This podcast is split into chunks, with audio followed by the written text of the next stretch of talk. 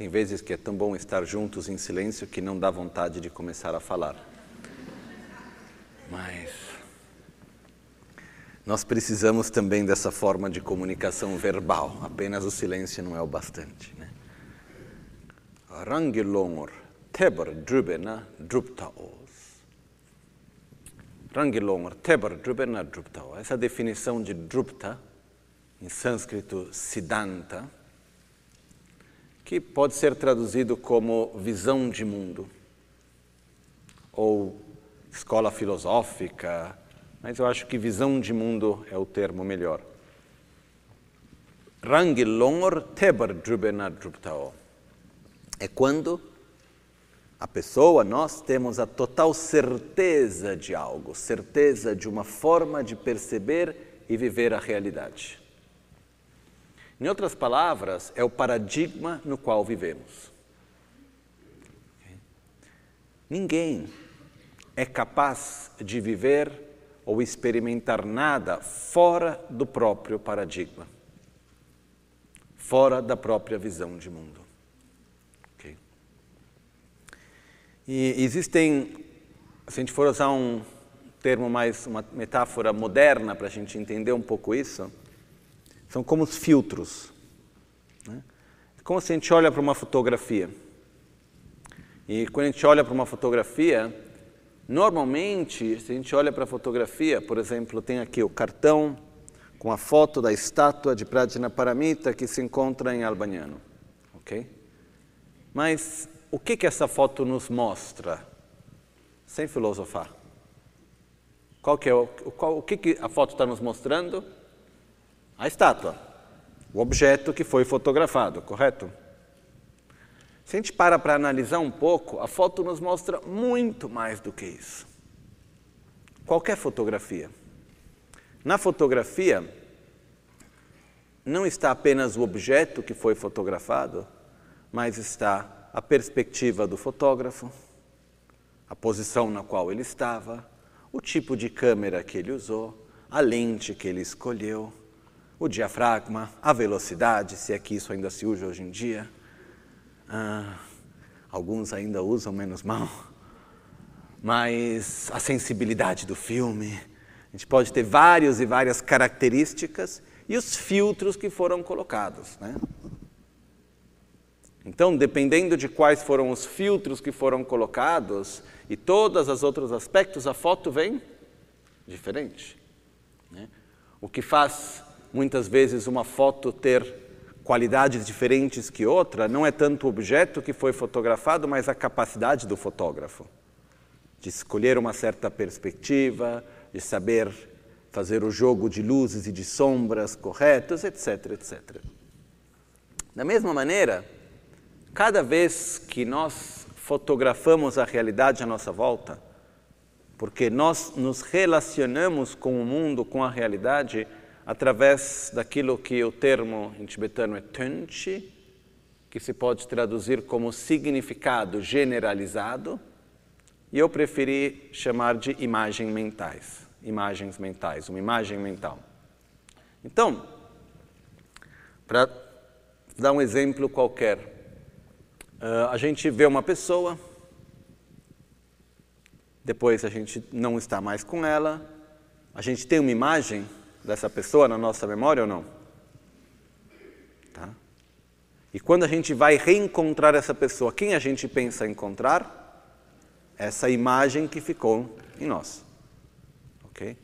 Então, cada vez que a gente vive uma situação, que a gente vê uma pessoa, um objeto, qualquer coisa, é como se a gente fizesse uma foto. A gente tem um monte de foto guardada. Ok? Porém, nas fotos que a gente tira, nas, na nossa percepção da realidade, existem vários e vários filtros que são colocados. Várias muda a perspectiva através da qual a foto é feita, a velocidade com a qual ela é feita, a sensibilidade do filme. E a gente pode estar diante do mesmo objeto e na minha foto se mostra uma coisa que na tua não se mostra e vice-versa. Ok? Não porque o objeto não estava presente, mas porque a nossa percepção é diferente. Ok? Então, quando nós fazemos as nossas fotos da realidade no dia a dia, a gente pode estabelecer principalmente cinco, e se quisermos até seis filtros que a gente usa. Okay? Podemos ainda, cada um deles podemos abrir para vários e vários outros, mas digamos macrofiltros através dos quais a gente percebe e vê a realidade. Quatro deles são tradicionalmente uh, descritos e dois cinco mais um, os últimos dois, é um pouco a minha própria interpretação. Os primeiros quatro são chama Rikyu Gyönten, Ketop Gyönten, Changtop Gyönten, Nyongtop Gyönten. Gyönten literalmente quer dizer, pode se traduzir como qualidade, mas nesse caso eu prefiro. Parou? Está dando para ouvir ou não? Estão ouvindo? A caixa não está funcionando, mas está dando para ouvir aí ou mais ou menos? Dá para ouvir? Voltou? Ok. Os fenômenos são impermanentes. Vai, volta. Então, Yönten se traduz muitas vezes como qualidade, mas eu prefiro nesse contexto traduzir como característica. Okay? São características que temos que através das quais nós experimentamos a realidade. A primeira característica é chamada de Rikyu Gyönten. Rikyu Gyönten, Rik quer dizer família. Gyu quer dizer linhagem, contínuo. Gyönten característica. As características que vêm da nossa linhagem familiar ok? Ou seja, são as experiências e as vivências que foram feitas pelos nossos pais, avós, bisavós e assim por diante, que a gente carrega conosco hoje. Nosso DNA, se quisermos usar um termo mais moderno. Porém, fato está que não só fisicamente, mas também de um ponto de vista mental, lembramos-nos que o corpo e mente estão totalmente conectados, são duas manifestações do mesmo. Okay? Em tibetano se diz Ngowochikla Dokpatate, quer dizer, são da mesma natureza, porém de aparências distintas. Um não existe sem o outro. E por isso nós temos conosco não só apenas características físicas que trazemos dos nossos antepassados, mas também mentais. Okay? Existem diferentes estudos que mostram, por exemplo, estudos modernos que mostram que certos traumas são passados de geração em geração. Ok? Eu vi isso com a minha cachorrinha, que não, não parece estar traumatizada, porém, não é esse o ponto. Eu vi que tinham várias coisas que ela tinha três meses, pequena, que ela já sabia fazer. E no que ela foi crescendo, ela sabia fazer um monte de coisa. Será a primeira vez que ela foi num lugar que parecia um pouco a praia, lá no rio, e tinha areia, estava um pouco quente, começou a cavar a terra porque ela sabia que debaixo da terra está mais fresco para se colocar no lugar mais fresquinho. Mas daí para diante posso fazer, passar aqui a tarde inteira, a manhã inteira, a tarde inteira fazendo exemplos, mas não é o caso, né? Mas o fato é que me foi dito, não, isso é chamado de memória ancestral. Os animais têm memória ancestral. Aí eu pensei, e a gente não é um animal? Eu sou ou não sou um animal? Sou. No bom sentido. Eu tenho memórias ancestrais ou não? Claro que sim. Quando a gente vai de uma etnia a outra etnia, de gente que nasceu e os antepassados viveram em um contexto ou em outro contexto social, histórico, etc., etc., a gente vê características diferentes sei lá, a gente pega pessoas em áreas diferentes do mundo, tem aspectos diferentes, fundamentais nas pessoas ou não? Que vai além da educação em si, tem algo que ainda vem antes. Ok? Então, a primeira característica são as características genéticas. Ok? Rigyo Gyönten, as características que vêm da nossa linhagem familiar. Isso é importante a gente lembrar que a gente carrega isso conosco e que é um dos filtros através do qual nós percebemos e vivemos a realidade. Então, alguém que tem um histórico familiar diferente do nosso, já de partida vai ter um ponto de referência diferente para perceber e viver a realidade. Ok? Segundo, as características que são chamadas de Lenke ou, se não, Ketopgyönten, as características que vêm através do poder do nascimento. Na verdade, são as predisposições que todos nós temos no momento do nosso nascimento e depois durante a nossa vida. Se diz alguém que meditou muito nasce com a predisposição a meditar. Alguém que mente muito vai criar a predisposição a mentir. Ok? E uma das características interessantes daquilo que a gente chamado dessa característica das nossas predisposições é que a descrição que é dada de como funcionam as nossas predisposições, que em tibetanos também se chamam de pakcha ou marcas, que estão no nosso contínuo mental, é muito parecido com a descrição que é dada do DNA.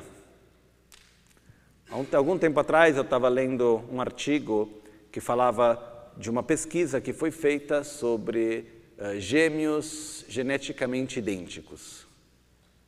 Então, essa médica que estava fazendo essa pesquisa, o que ela fez foi, ela conseguiu encontrar dezenas e dezenas de casos de gêmeos geneticamente idênticos, que, porém, depois do nascimento, acabaram sendo divididos e cada um cresceu num contexto diferente.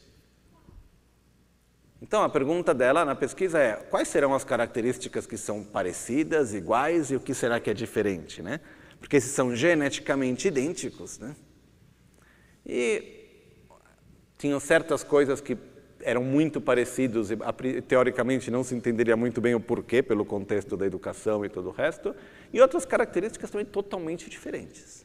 Mas uma coisa que ela disse nesse estudo que me tocou, que eu, que eu achei interessante, ela falava o DNA, agora eu vou usar um, tentar falar em português, não é determinante, determinístico, determinante, mas é probabilístico, pro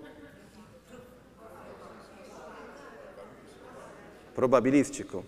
Ou em outras palavras, ter um DNA de uma certa maneira não quer dizer que aquilo vai acontecer, que a pessoa vai ser daquele tipo. É um potencial que está lá. De acordo com, aí vem a epigenética, de acordo com o ambiente no qual a pessoa vive, o ser vive, de acordo com as experiências que tem na vida, os contatos que tem, pode desenvolver um aspecto ou outro aspecto. Ok? Por isso que não é determinante. Não é porque a pessoa tem um tipo de DNA que aquilo vai acontecer daquele jeito. É porque tem um pouco essa ideia, num certo momento, que ah, se o DNA vai determinar tudo. Não. É um potencial que está lá. É uma predisposição que existe. Então, quando a gente fala sobre as predisposições que a gente leva de uma vida a outra, elas são potenciais que estão lá. Aí vai depender do contexto no qual a gente vive, das experiências que a gente tem, se a gente vai desenvolvê-las ou não. Se a gente tem uma predisposição, vai ser muito mais fácil desenvolver aquilo. Se não tem uma predisposição, vai ser mais longo e demorado e mais difícil desenvolver aquela característica. Ok? As predisposições, a gente já nasce com predisposições e durante a vida a gente vai criando novas predisposições, aumentando certas, diminuindo outras no decorrer da nossa vida. A terceira característica é chamado do Jantopgyönten, são as características que vêm através do conhecimento. Ok?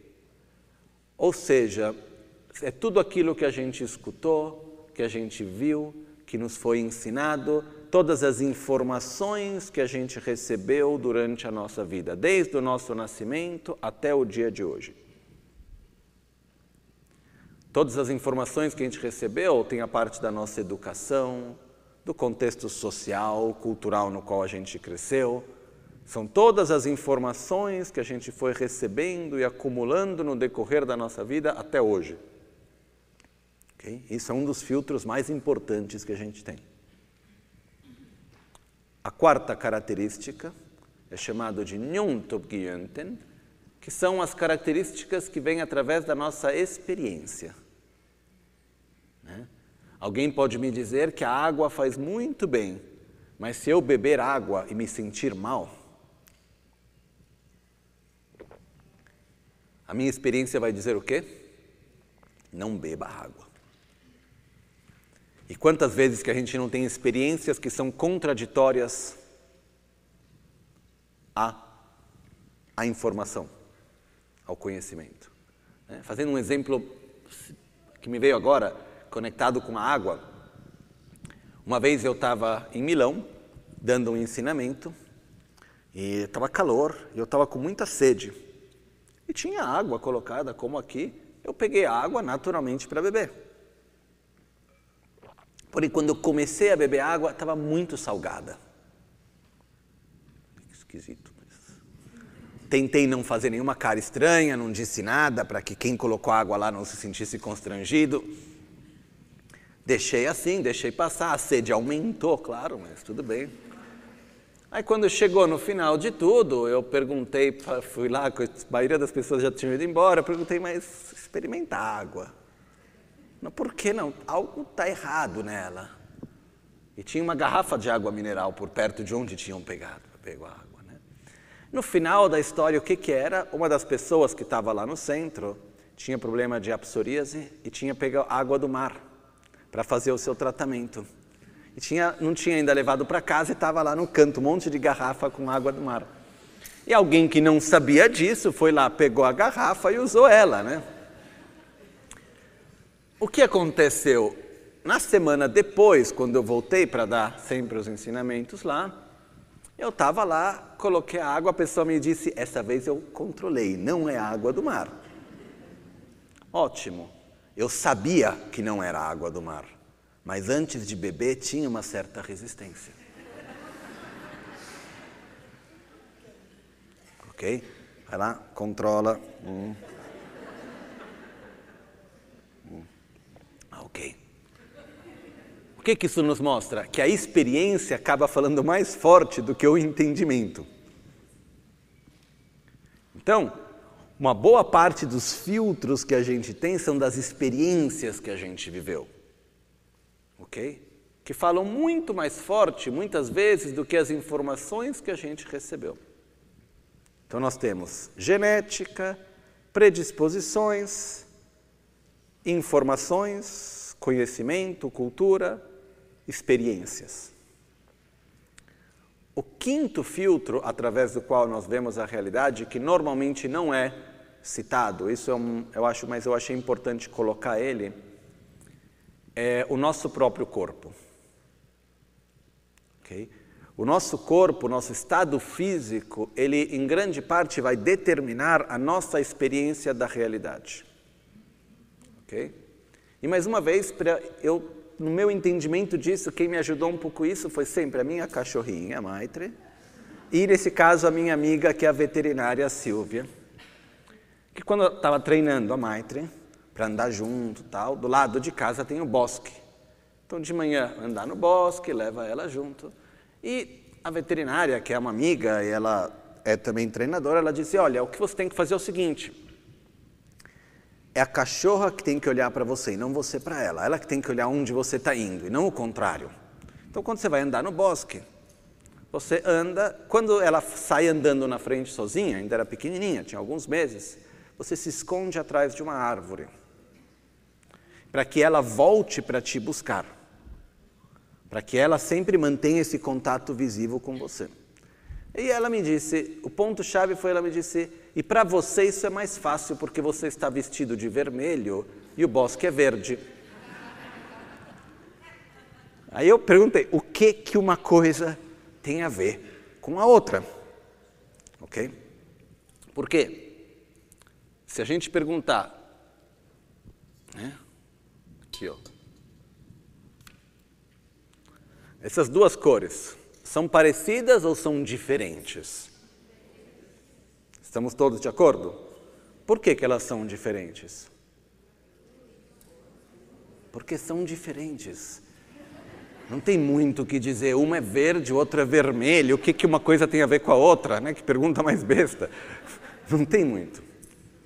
Na verdade, a razão pela qual elas são diferentes é porque a cor é a luz que bate no objeto, reflete numa certa frequência, entra em contato com os nossos olhos e o nosso cérebro percebe de uma certa maneira. ok? Os nossos olhos vão interpretar e perceber e saber ver certas frequências de luz. Outros animais, outras formas de vida, vão ter olhos que percebem outras frequências de luz. Ok? Por isso, quando o cachorro vê essas mesmas frequências de luz que para nós é verde e vermelho, para o cachorro são duas tonalidades muito parecidas de cinza. Então, a cor verde e vermelha para um cachorro é quase como se fosse a mesma cor. Por isso que eu vestido de vermelho posso me esconder bem no meio do verde. Ok? Isso me fez refletir o seguinte: a gente olha para a realidade e fala, não, isso é vermelho. Elas são muito diferentes, mas na verdade nós não temos nenhuma capacidade de perceber e vivenciar nada independentemente dos nossos sentidos e do nosso corpo. Tem coisas que nós não vemos. Não sei se vocês já chegaram uma vez a olhar o espectro luminoso. Né, eu não me lembro agora em termos técnicos, mas se a gente pega todo o espectro luminoso conhecido, das várias ondas, das várias frequências luminosas que existem, e a gente vê aquela parte do espectro luminoso que os nossos olhos conseguem ver. É uma parte minúscula a quantidade de cores e de luz que existe, que nós não vemos, porém que existem, é enorme. A mesma coisa é para o som, para o cheiro e assim por diante, para o tato. Ou seja, nós temos a capacidade de ver e de perceber unicamente aquilo que os nossos sentidos nos permitem ver e experimentar. Está claro isso? Por exemplo, acorda de manhã, os hormônios estão de ponta cabeça. Muda a realidade? Muda. Ok? Não dormiu bem, muda a realidade? Está com fome. Ou seja, o que, que acontece? Nós vivemos a realidade através do filtro de nosso corpo também. Ok? Sexto ponto, se a gente quiser colocar um a mais. Nós vivemos a realidade em relação e dependência do contexto no qual nós nos encontramos. Nós não temos a capacidade de vivenciar e experimentar algo independentemente do resto que está à nossa volta. Ok? Hum, tem alguns, por exemplo, tem alguns estudos que mostram que pegam dois objetos, tá? Um é mais curto e outro é mais longo. Mas assim, é muito óbvio a diferença entre eles. E aí começam a perguntar para várias pessoas qual deles é mais comprido. E quando a maioria das pessoas diz que o mais curto é mais comprido, as outras pessoas começam também a dizer que o mais curto é mais comprido. e você pegasse para a mesma pessoa e fizesse a mesma pergunta sem quisesse no contexto que os outros dizem isso, iriam dizer o contrário. Nós somos influenciados pelo que os outros dizem, pelos que os outros fazem, pelo que está acontecendo à nossa volta. Nós somos influenciados pelo ar que respiramos, pela luz que está, pelo ambiente no qual vivemos, pela energia do local onde estamos. O ambiente incluindo os seres que neles vivem, as situações que ocorrem, também tem uma grande influência sobre a nossa percepção da realidade. Ok? Está claro isso? Muito bem. Diante disso tudo, a gente tem algo que a gente pode fazer relacionado ao nosso DNA? gente pode mudar o que já está? Não. O que já foi, já foi. A gente pode tentar fazer com que quem ainda não teve filhos, porque os filhos quem já teve já passou. Quem ainda não teve filhos pode tentar mudar os próprios a própria vida e de uma certa maneira para passar algo melhor, né? Mas não é que tem muito o que fazer. As predisposições que vêm de outras vidas e que foram geradas até agora nessa, podemos fazer algo sobre elas? Não muito. O que a gente pode fazer é tentar criar condições favoráveis para poder acessar a uma condição em vez de outra. uma, não condição, uma predisposição em vez de outra. As informações que a gente recebeu até hoje estão aí as experiências que a gente teve já ocorreram. O nosso corpo, ele é como é. E tudo isso junto forma o nosso paradigma. Mas o primeiro passo para fazer uma mudança positiva é entender conscientemente, poder sentir que cada um de nós vive dentro do próprio paradigma. Cada um de nós vive dentro da própria percepção da realidade, através de todos esses filtros. E, como resultado disso tudo, a gente acaba tendo uma nossa visão de mundo. Onde a gente vai dizer o como as coisas são, através da qual a gente vai interpretar a realidade na qual a gente vive. E dentro da nossa visão de mundo, existem algumas perguntas fundamentais, tem alguns pontos fundamentais na visão de mundo de cada um de nós.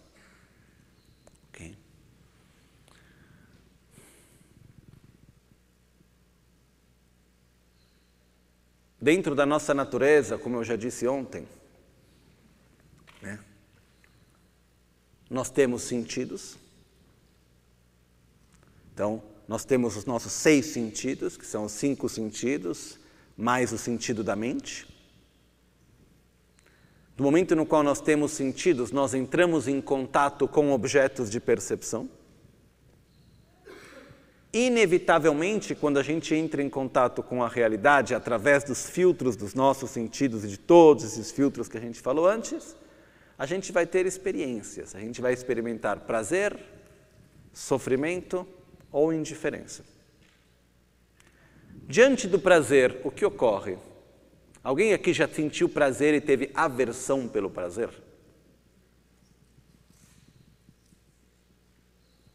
Difícil. Eu posso conectar aquele prazer com algo específico e por isso eu não quero ter o sofrimento que está conectado com o prazer. Por exemplo, uma coisa é prazerosa, mas eu sei que é cara e eu não quero pagar aquele preço. Então eu não quero esse prazer. Mas na verdade não é que a aversão é ao prazer, a aversão é ao preço que eu vou ter que pagar. Ok? Mas naturalmente, cada vez que a gente sente prazer, nós temos atração. Ok? E cada vez que nós temos sofrimento, nós temos aversão. Isso é o básico. E não tem como fugir dele. Isso faz parte do nosso como diz, modus operandum, da nossa, própria, da nossa base de funcionamento. Então, sempre que tem prazer, existe atração ao prazer, aversão ao sofrimento, indiferença à experiência neutra. Ok? Onde que tudo muda é no próximo passo o que, onde eu vou projetar a minha felicidade e onde eu vou projetar o meu sofrimento. O que me faz feliz, o que me faz sofrer, o que é para mim a felicidade, o que é para mim o sofrimento. E é aqui que a gente tem esse, essa bifurcação que é fundamental na nossa vida. E é aqui que faz a grande diferença.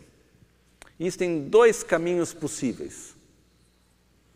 O caminho mais comum, do som do sino, para mim é prazeroso, eu não sei para vocês. É bom? Ok. Gente quer sentir de novo o mesmo prazer. O que, que a gente tem atração pelo quê? Pelo som. Então a gente quer que toca de novo. Tá bom, vamos lá. Toca de novo o som. Ai, é prazeroso. Ok? Então, naturalmente, o que, que a gente conecta? Sensação de prazer. A gente vai conectar que a causa do nosso prazer é o objeto, nesse caso, o som do sino. E por isso a gente vai ter atração ao sino, ao som do sino, que vai se quando a gente não tem, a gente quer o som do sino. Então a gente vai desenvolver desejo. Quando a gente tem o som, a gente não quer que termine, então a gente vai ter apego. OK? Mas vamos pegar um som que a gente não goste.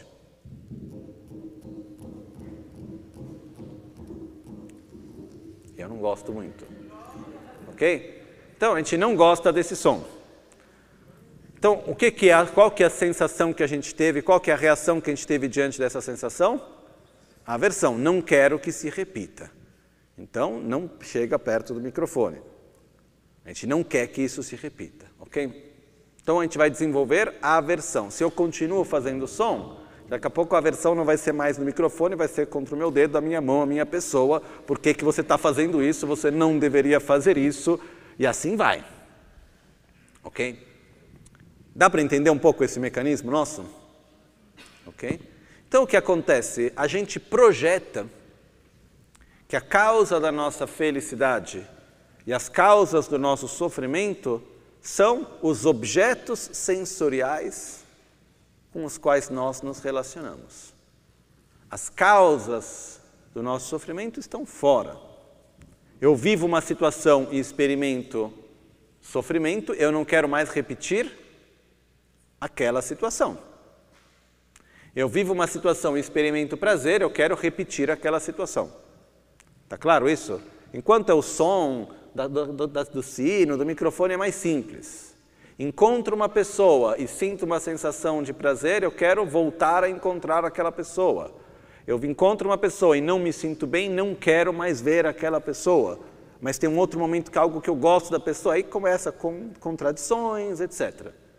Mas o que ocorre é que, baseando-se nesse nosso mecanismo bastante natural, a gente projeta que nós vamos ser felizes, nós vamos estar bem de verdade e vamos poder estar livres de sofrimento no momento no qual nós pudermos ter tudo aquilo que a gente quer, evitar tudo aquilo que a gente não quer e não ter que nos separar daquilo que a gente gosta. Seria maravilhoso. Ok? Mas o que, que a nossa experiência nos mostra no decorrer da nossa vida? Pegamos o som do sino. E eu vou tocando o som do sino. É prazeroso. Fico aqui uma hora, duas horas, três horas. Imaginem, já passaram três horas. Então ainda estamos lá. Traz o mesmo prazer? Ah, menos mal, parou. O que acontece é que todos os prazeres sensoriais, todos os objetos aos quais nós entrarmos em contato, que é o primeiro contato é prazeroso, quando a gente mantém este contato com o objeto, mais cedo ou mais tarde se transforma em sofrimento. Ok? Então, o que acontece é que, ao mesmo tempo, essa ideia de poder ter tudo aquilo que a gente quer não é real. Poder evitar tudo aquilo que a gente não gosta não é possível. Poder sempre manter aquilo que a gente gosta também não é possível. Porém, nós vivemos nessa utopia, onde a gente gera uma imagem idealizada do mundo que está à nossa volta, onde as coisas sejam como eu acho que elas devem ser, e esse eu acho como elas devem ser estão conectadas fortemente com a nossa educação, com as nossas experiências, com todos os filtros que a gente falou antes, dentro dos quais a gente vai conectando isso me faz bem, isso me faz mal, isso eu gosto, isso eu não gosto. Okay? E qualquer situação que a gente viva, objeto que a gente perceba que nos conecta com uma sensação ruim, a gente quer evitar. Ok? Claro até aqui, não? Então, isso é um primeiro caminho. É o caminho no qual nós tentamos na nossa vida encontrar um estado de bem-estar através de uma mudança do mundo que está à nossa volta. Nós tentamos constantemente fazer com que a realidade que esteja à nossa volta possa corresponder com a imagem idealizada que a gente tem. A gente tenta fazer com que as coisas funcionem, com que tudo seja esteja bem. Né? É interessante porque até a gente pergunta: está tudo bem? Né? Tudo está como você quer? As coisas estão bem? Quando a gente tem uma sensação de sofrimento, qual é uma das primeiras coisas que a gente faz? A gente se pergunta por quê? Não sei, já aconteceu aqui de vocês acordarem um dia, ou durante a tarde, ou qualquer momento do dia, da noite, quando seja, sentir uma sensação de mal-estar interna e não logo de cara não saber de onde vinha? E começar a buscar por que, que eu estou sentindo isso? Okay?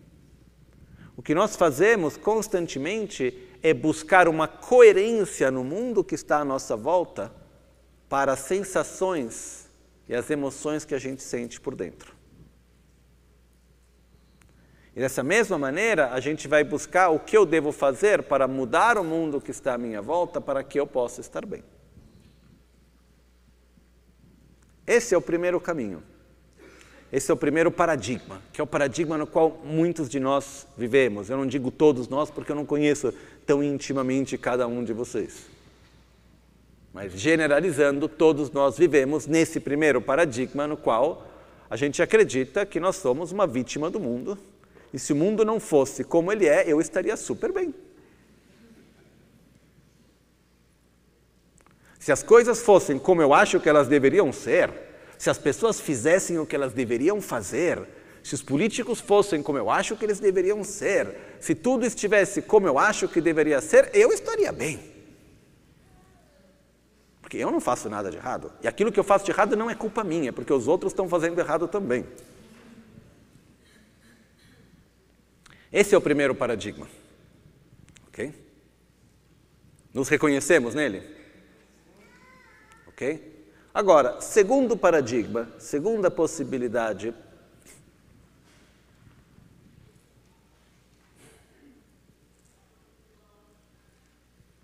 Para a gente entender o segundo paradigma, a gente precisa ainda aprofundar levemente o primeiro. O primeiro paradigma se baseia no seguinte: eu vou ser feliz quando? Por outro lado, as causas do meu sofrimento são, é a mesma coisa. Mas eu vou ser feliz quando eu puder ter tudo aquilo que eu quero, quando eu puder evitar tudo aquilo que eu não quero e quando eu puder não me separar daquilo que eu gosto. Do outro lado, a gente acredita nesse mesmo paradigma, a gente acredita quais, quais, são, quais são as razões pelas quais eu sofro. Eu sofro porque eu não posso ter aquilo que eu quero, porque a realidade não é como eu acho que ela deveria ser, porque a pessoa não se comporta como eu acho que ela deveria se comportar, porque ela não é aquela pessoa que eu achava que ela era e assim por diante. Né? Então, primeira razão que a gente acredita ser a causa do nosso sofrimento nesse paradigma é as coisas não são como elas deveriam ser. Eu não tenho aquilo que eu gostaria de ter, eu sofro por não ter o meu objeto de desejo. Segunda razão, eu sofro porque as coisas são de uma forma como elas não deveriam ser. No primeiro caso, elas não são o que deveriam ser. No segundo caso, elas são o que não deveriam ser. Dá para entender a diferença? No primeiro caso, eu não tenho o que eu quero. No segundo caso, eu tenho o que eu não quero. Ok? E a terceira razão, nós acreditamos sofrer porque nós temos que nos separar daquilo que a gente gosta. Situações, pessoas, objetos, experiências que a gente gosta, em algum momento a gente tem que se separar dessas experiências. E normalmente a gente não gosta disso. Ok? Vamos analisar um momento. É possível ter tudo aquilo que a gente quer? Quanto mais eu tenho, mais eu quero. Quanto mais eu quero, menos eu tenho. Então, não é possível satisfazer todos os nossos desejos, mesmo porque a gente muda de ideia. Hoje que ele quer uma coisa, amanhã quer outra. Vocês nunca viram isso de, ah, eu quero muito uma coisa, quer tanto uma coisa, quando consegue aquilo, daqui a pouco não dá mais importância para aquilo que é outra. Ah, mas você não queria tanto aquilo? Sim, muito bem dito, eu queria. Mas já mudei de ideia. Ok? A gente faz isso com objetos, com lugares, com experiências, com pessoas. Constantemente. Por quê? A natureza do desejo é a insatisfação. Não se pode obter satisfação através do processo de adquirir cada vez mais os objetos de desejo. A satisfação ela nasce do fato da gente valorizar aquilo que temos. A satisfação não ocorre através de conseguir aquilo que não temos. A satisfação vem do, do processo de valorizar aquilo que temos. É clara a diferença?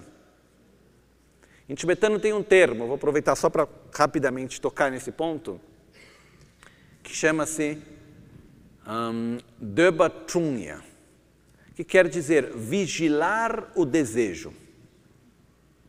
Então, o que quer dizer vigilar o desejo de alguém? Tudo aquilo que você quer, eu faço. Eu vou fazer todo o possível para que qualquer desejo que você manifeste possa se realizar. Isso é uma das maneiras na qual a gente tem de pensar de manifestar amor. A gente ama alguém, a gente quer estar lá para aquela pessoa e fazer tudo o que ela precisa. Ela quer uma coisa, a gente quer logo poder satisfazer isso. A gente vê isso com crianças. Pais que com crianças estão lá vigilando o tempo inteiro o desejo da criança para que qualquer coisa que ela deseja possa ser uma realidade. Agora, se a gente quer fazer mal a alguém, a gente deve vigilar o seu desejo. Porque uma das coisas que gera muito sofrimento é a insatisfação. E quanto mais eu tenho, mais eu quero. Quando a gente não consegue ter tudo aquilo que a gente quer, e por um outro lado, a gente é encaminhado para valorizar aquilo que a gente tem, e a gente entende que o desejo não está aí para ser totalmente satisfeito. Não é porque eu quero o que eu devo. Isso vai nos ajudar muito mais a ter mais estabilidade e satisfação. Ok? É claro isso? A gente tem que olhar isso em relação à nossa própria vida, ok? Segundo ponto, é possível evitar tudo aquilo que a gente não gosta? Não é possível. Terceiro ponto, é possível a gente não se separar daquilo que a gente gosta? A natureza das coisas são que não apenas começa, começa já a terminar. Do primeiro instante que algo começa, né, o relógio já começa, tic, tic, tic, já começa a bater para chegar no fim.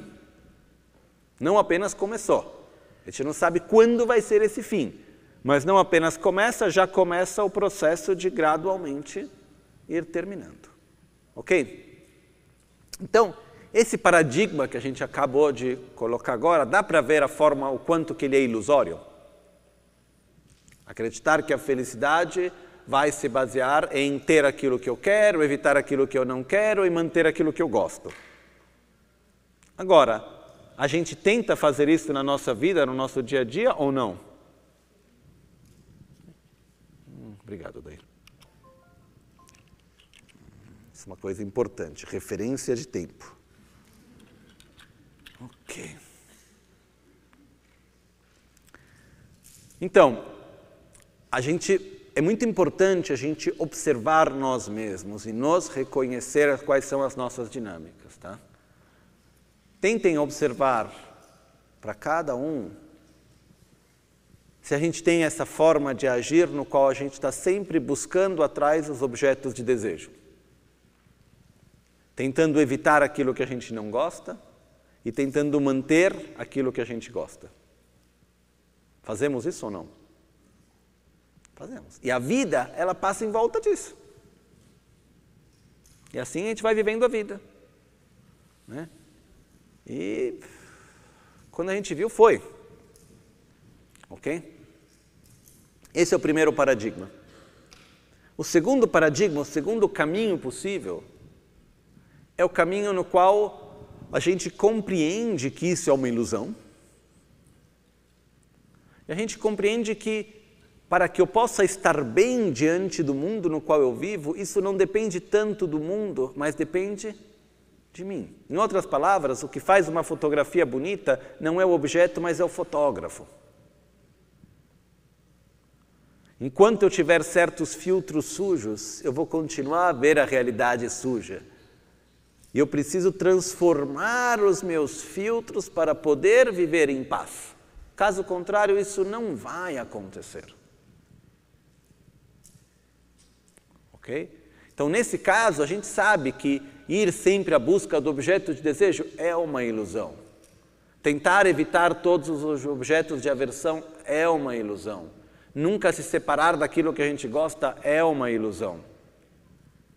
Porém, é possível viver em um estado de harmonia, de paz, de satisfação, através de um processo interno, no qual a gente vai desenvolver nossas qualidades, como estabilidade, amor, compaixão, satisfação, harmonia, sabedoria, coerência. E através desse processo a gente pode encontrar um estado de paz e de equilíbrio. Ok? Um exercício bem rápido antes da gente começar efetivamente o Sutra do Coração, porque o Sutra do Coração ele tem sentido dentro desse paradigma. Enquanto a gente ficar totalmente no outro paradigma, que eu chamo do paradigma do, um, da utopia materialista, a utopia materialista é o paradigma no qual a gente acredita que podemos ser felizes através de um desenvolvimento unicamente material, externo, ou principalmente. Ok? Enquanto a gente estiver totalmente dentro desse paradigma da utopia materialista, a gente não vai conseguir entender o porquê e o como do Sutra do Coração. A gente não vai conseguir se conectar nele. Por isso é importante, por isso que eu quero trazer nos, nos ajudar a sair um pouco desse paradigma e encontrar um outro caminho. Então, um exercício que eu gosto de fazer, eu fiz outro dia no Centro de Dharma, vamos repetir uma vez agora aqui também, é o seguinte. Cada um de nós vamos observar a nossa própria vida, como se a gente estivesse mais ou menos se olhando no espelho, descrevendo a nossa própria vida. E com todas as suas nuances. A gente vai observar o nosso corpo, com seus aspectos bons e ruins. A gente vai observar, descrever para nós mesmos o nosso estado emocional. A gente vai olhar para as pessoas que estão à nossa volta, na nossa vida, as pessoas com quem a gente se relaciona no nosso dia a dia, em casa, nossa família, amigos, trabalho e todos os outros contextos que a gente tem. A gente vai observar nossa própria situação material, econômica, trabalho, Observamos também a nossa situação social, o contexto social no qual nos encontramos, o ambiente que está à nossa volta, no qual vivemos. E qualquer outra característica da nossa vida, a gente observa ela. E nos permitimos simplesmente observá-la.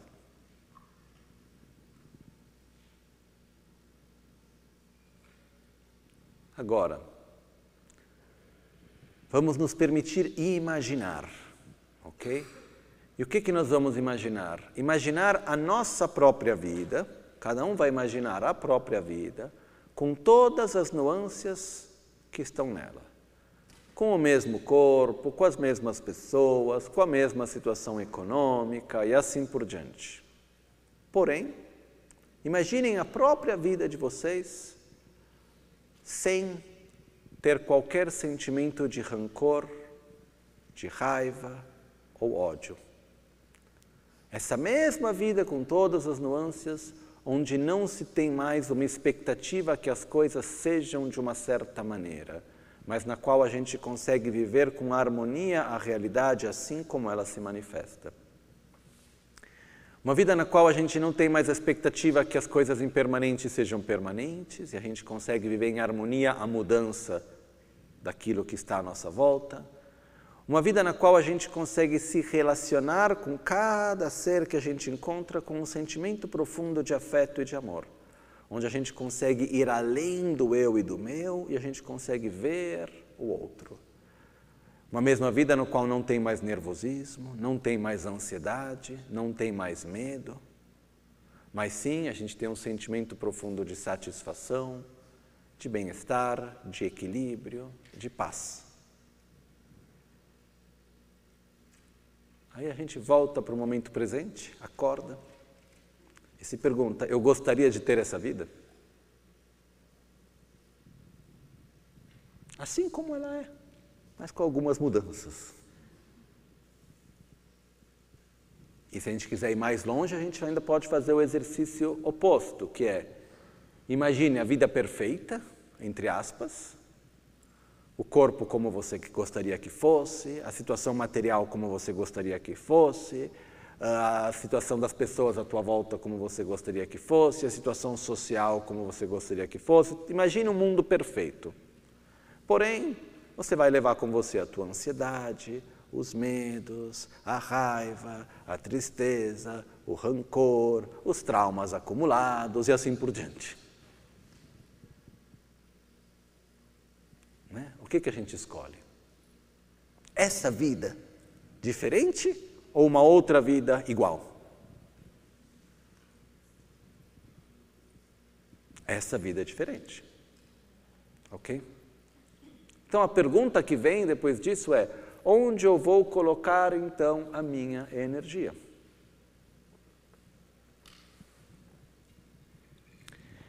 E a mudança de paradigma não é uma questão de apenas entendimento, é de verdade onde eu vejo a felicidade e onde eu vejo as causas do sofrimento. E um dos pontos de partida fundamental é a gente poder reconhecer que o nosso sofrimento vem dos nossos próprios venenos mentais e das ações que nós mesmos cumprimos, assim chamada força kármica. São das interações que a gente cria na nossa vida. Basta a gente olhar uma coisa. Isso nos ajuda para entender bastante o karma. As experiências que a gente vive no momento presente. Quanto elas são condicionadas pelas experiências vividas no passado?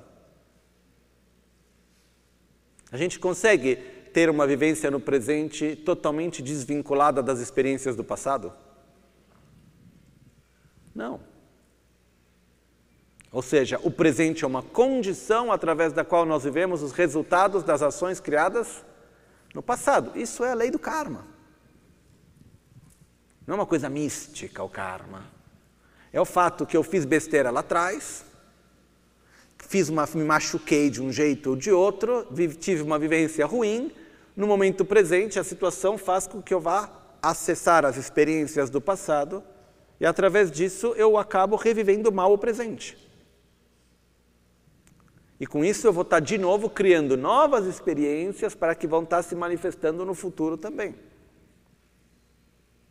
Então, o que ocorre aqui é o único caminho possível para que a gente possa de verdade encontrar um estado de equilíbrio, de harmonia, de paz, não é através de uma mudança do mundo que está à nossa volta, mas sim da forma como nós vivemos este mundo. E sendo bem sincero, teve um momento no qual eu comecei a entender isso um pouco mais e eu entrei numa certa crise. Porque eu falei, bonito, mas como se faz? Mas será que é possível? Comecei a olhar à minha volta. Falei, ixi, está difícil. E olha que eu estava na Índia, não que seja necessariamente melhor do que aqui. Hein? E eu demorei mais ou menos um ano para conseguir chegar a uma resposta minha. Conversei com diferentes mestres, tive meu próprio processo de reflexão, e a conclusão foi: primeira coisa, é um processo gradual, não é imediato. Segunda coisa, este processo ocorre em relação à direção na qual eu coloco a minha energia. Em outras palavras, o que eu quero. Né? Tem esse verso do sexto Dalai Lama, Sempa dila drundro, tambe chula chingna, tsechi luchinila, sangue topa, sangue topa dugo. Sempa dila drundro,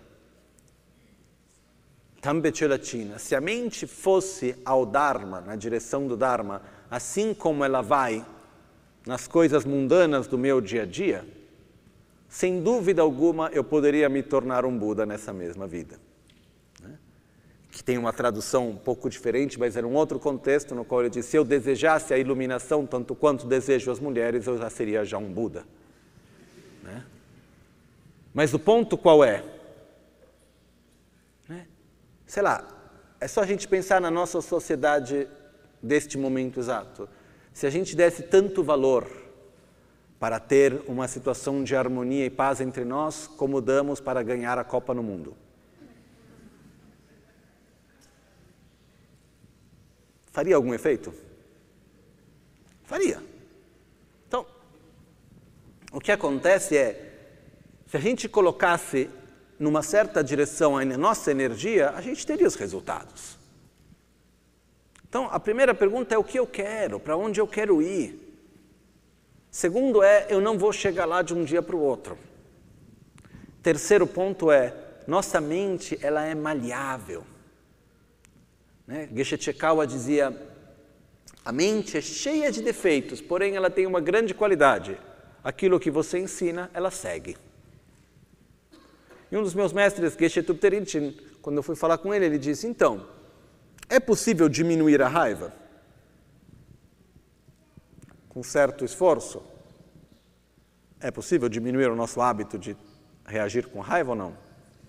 Sim. Não é fácil, mas é possível. É possível amar de uma forma mais verdadeira e ampliar os seres a quem nós amamos? É possível. Qual é o limite desses dois? Tem uma certa quantidade abaixo desse patamar, não dá para ter menos raiva que isso? Existe um patamar? Ou o limite é não ter raiva? É? Alguns mestres da tradição Kadampa, antigas, né, da tradição de Atisha no Tibete, eles tinham essa parte do treinamento deles era que quando eles estavam num contexto no qual nada mais fazia eles ficarem com raiva, eles não ficavam com raiva em nenhuma situação à volta deles, eles buscavam situações cada vez mais extremas para ver se tinha em algum lugar ainda alguma raiva escondida. Né? A gente não precisa fazer isso, tá? Imagino. Então, o que acontece é. Hum,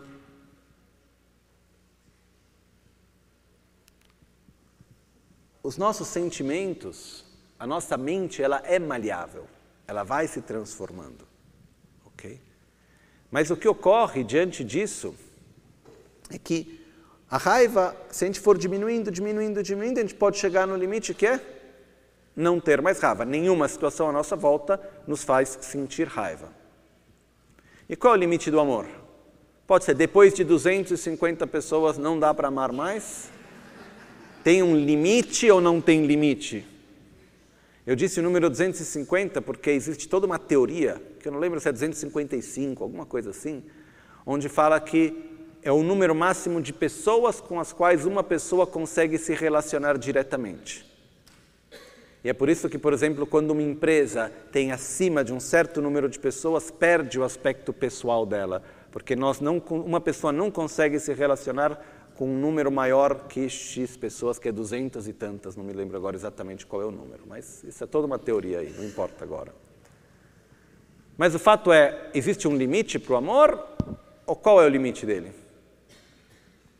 O limite é amar de uma forma incondicional, quando a gente chega num ponto no qual não tem mais por que amar um e não amar o outro. Então, o que, que isso nos mostra? Que é possível desenvolver nossas qualidades e diminuir os nossos venenos mentais. Aquela exercício, aquele exercício que a gente acabou de fazer antes, imaginando a nossa vida diferente, é possível. Porém, é gradual. Ok? E nesse processo, o que nós devemos fazer é deixar de nutrir os aspectos negativos que levam ao sofrimento e cultivar cada vez mais os aspectos positivos.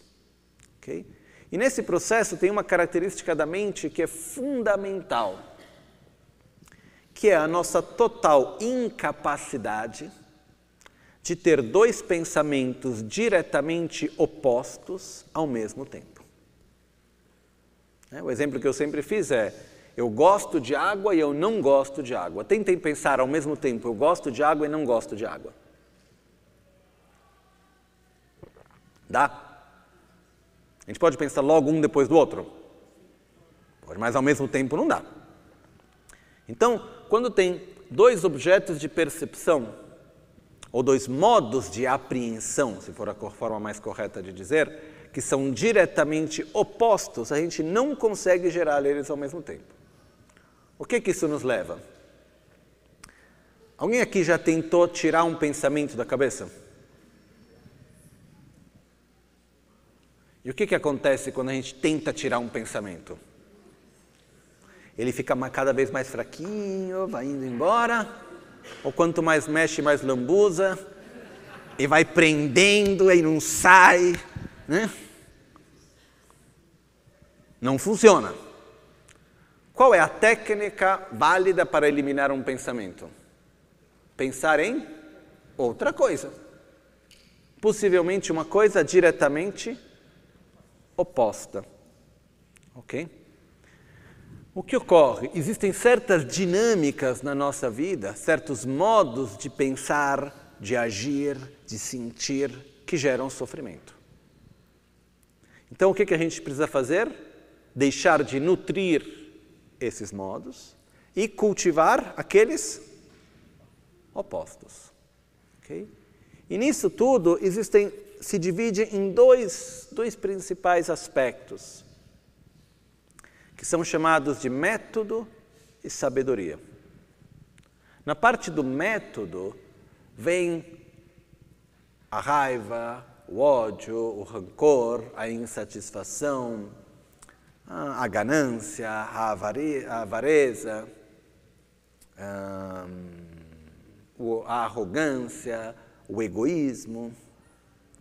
Isso faz parte, digamos, dos venenos mentais relacionados com o método. E do outro lado, a gente tem um antídoto, que é a paciência, a satisfação, o amor, a compaixão, o altruísmo e assim por diante. Generosidade, humildade, são qualidades que estão deste lado.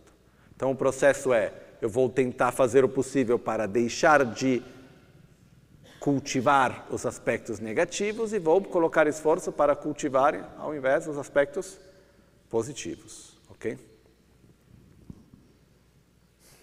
Do outro lado, a gente tem o que é chamado de sabedoria.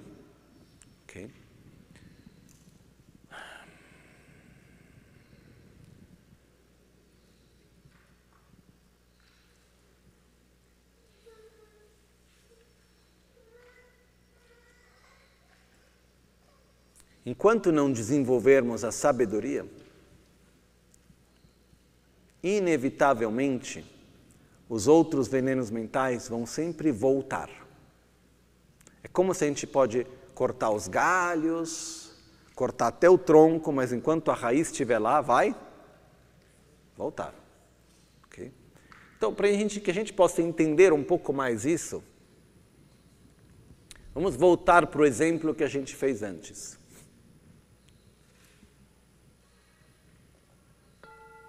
Eu vou tocar o som do sino e é um som prazeroso. A gente gera atração. Enquanto a gente viver dentro desse paradigma, no qual o meu prazer e o meu sofrimento nasce dos objetos externos que eu percebo, a gente não vai conseguir de verdade superar tudo isso. Ok? Então, porque eu posso ter um objeto de aversão, eu posso fazer todo um processo mental, psicológico para dizer, não, eu não devo ter aversão disso, etc. Mas enquanto aquilo é um objeto de aversão, na minha percepção, eu posso tentar segurar o máximo possível a raiva e lidar com ela bem, mas no momento que eu paro de fazer aquele esforço, o que vai acontecer? Vai voltar de novo. Ok? Vamos analisar por um momento juntos, tá? A sensação de prazer que a gente tem ao se escutar o som do sino, o que proporciona essa sensação de prazer? O som, que é a vibração no ar, o nosso próprio poder sensorial, o nosso ouvido, a nossa consciência sensorial, que é a parte da nossa mente que consegue interpretar o som, e, e o nosso discernimento, o valor que nós atribuímos a este som. Okay? Se a sensação de prazer viesse unicamente através do som, ele deveria sempre proporcionar a mesma experiência cada vez que a gente escutasse ele. Isso ocorre? Então, na verdade, quando a gente tem aquela sensação de prazer, ela não nasce apenas do objeto, mas de uma complexidade de coisas que a maioria fazem parte de nós. Então, objeto de atração não deveria ser unicamente o som. Ok? Porém, enquanto que eu continuar vendo que o som é a causa do meu prazer, eu vou ser naturalmente atração por ele. Enquanto eu continuar vendo que o outro som é a causa do meu sofrimento, eu vou querer que aquele som seja eliminado e a gente não ter a consciência de todo o processo através do qual essas experiências ocorrem. Dá para entender isso? É claro? Ok? Agora, como que acontece tudo isso?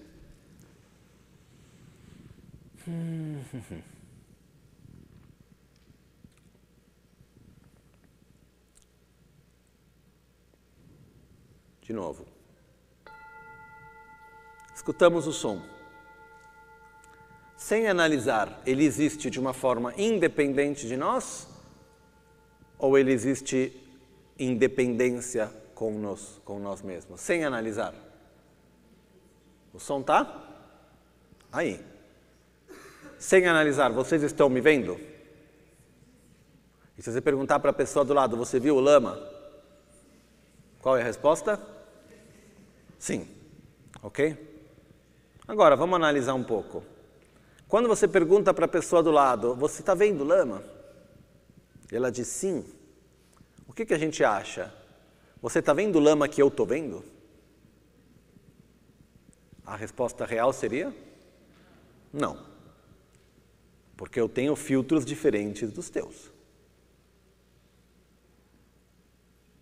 Ok? A realidade à nossa volta, ela aparece, ela surge, ela se manifesta a nós como se ela existisse de uma forma autônoma, independente, objetiva. A gente não tem consciência na nossa experiência da realidade de cada momento que na verdade, eu aquilo que eu vejo é um reflexo de mim mesmo e eu estou vendo a realidade através dos meus próprios filtros. Isso não quer dizer que a realidade não exista. A gente tem claridade disso quando a gente vê o mundo à nossa volta no dia a dia? Não tem.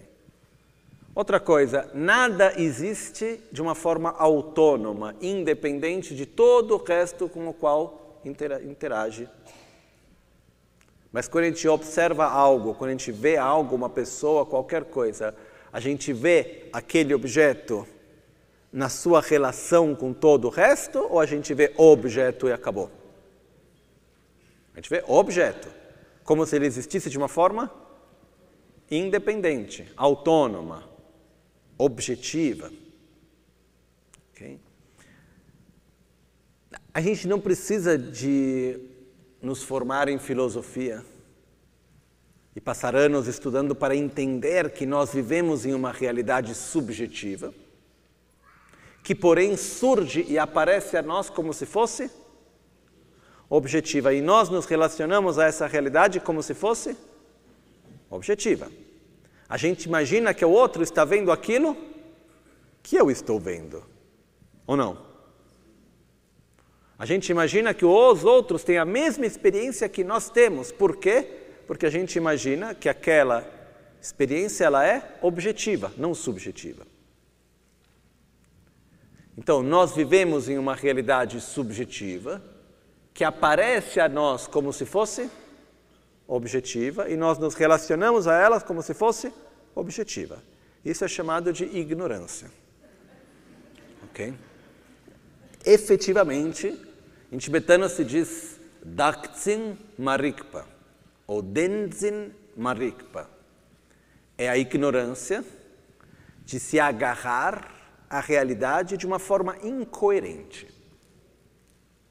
Eu vivo numa realidade subjetiva que, porém, eu vejo ela como se fosse objetiva. Eu não estou vendo a verdadeira natureza das coisas. O ponto aqui qual é? Que do momento no qual eu me relaciono com uma realidade que é interdependente, pois nada existe por si só, independentemente do resto, e subjetiva, eu me relaciono a essa mesma realidade como se fosse objetiva e independente, e eu vejo a mim mesmo como se eu existisse de uma forma objetiva e independente. Ok? O que acontece com isso? Nós vivemos cada coisa de uma maneira desvinculada. E é através dessa dinâmica que a gente acaba gerando essa obsessão pela autogratificação. É pela falta de compreensão, de experiência da interdependência na qual vivemos e da subjetividade da realidade na qual nós vivemos que nós acabamos gerando essa atitude do eu e do meu e da diferença e da separação que a gente vive.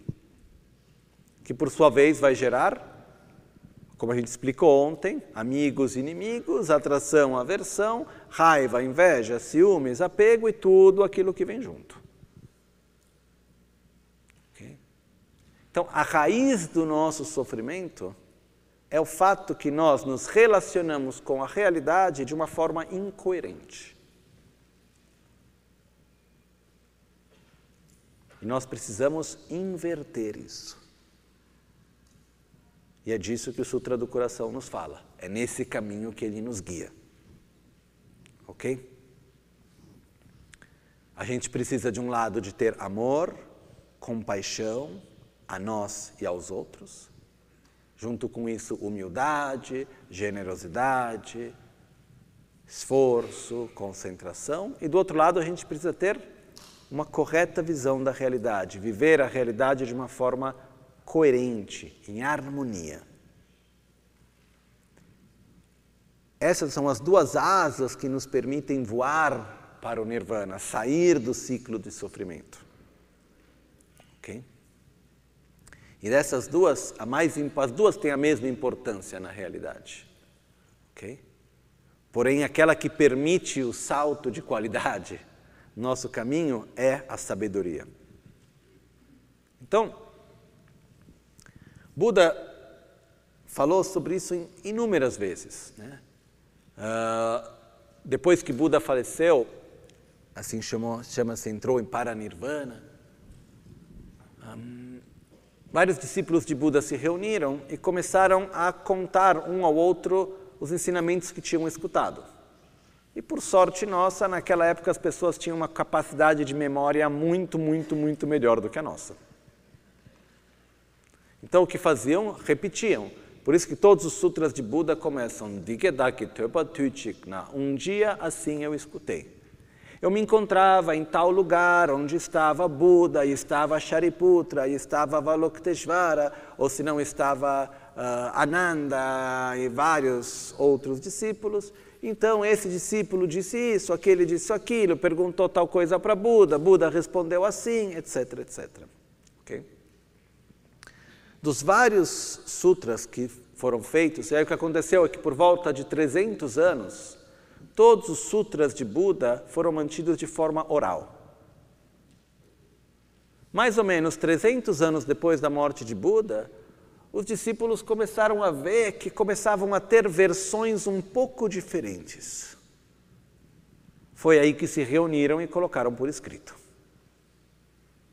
E no conjunto de tudo são por volta de 102 volumes, eu digo por volta porque podem ter variações dependendo da tradição, mas são principalmente 102 volumes, cada um deve ter pelo menos umas duas mil páginas, que são todos os sutras de Budas colocados. Dentro desses volumes, uma das partes fundamentais é sobre a correta visão da realidade sobre a interdependência, sobre o fato que a realidade não existe de uma forma objetiva e independente, assim como ela aparece a nós. A versão longa disso é onde Buda explica isso em 100 mil versos.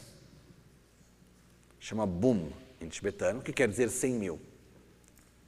A segunda versão é aquela que chama Niti, que é a versão média, onde Buda explica isso em, 8, em 20 mil versos.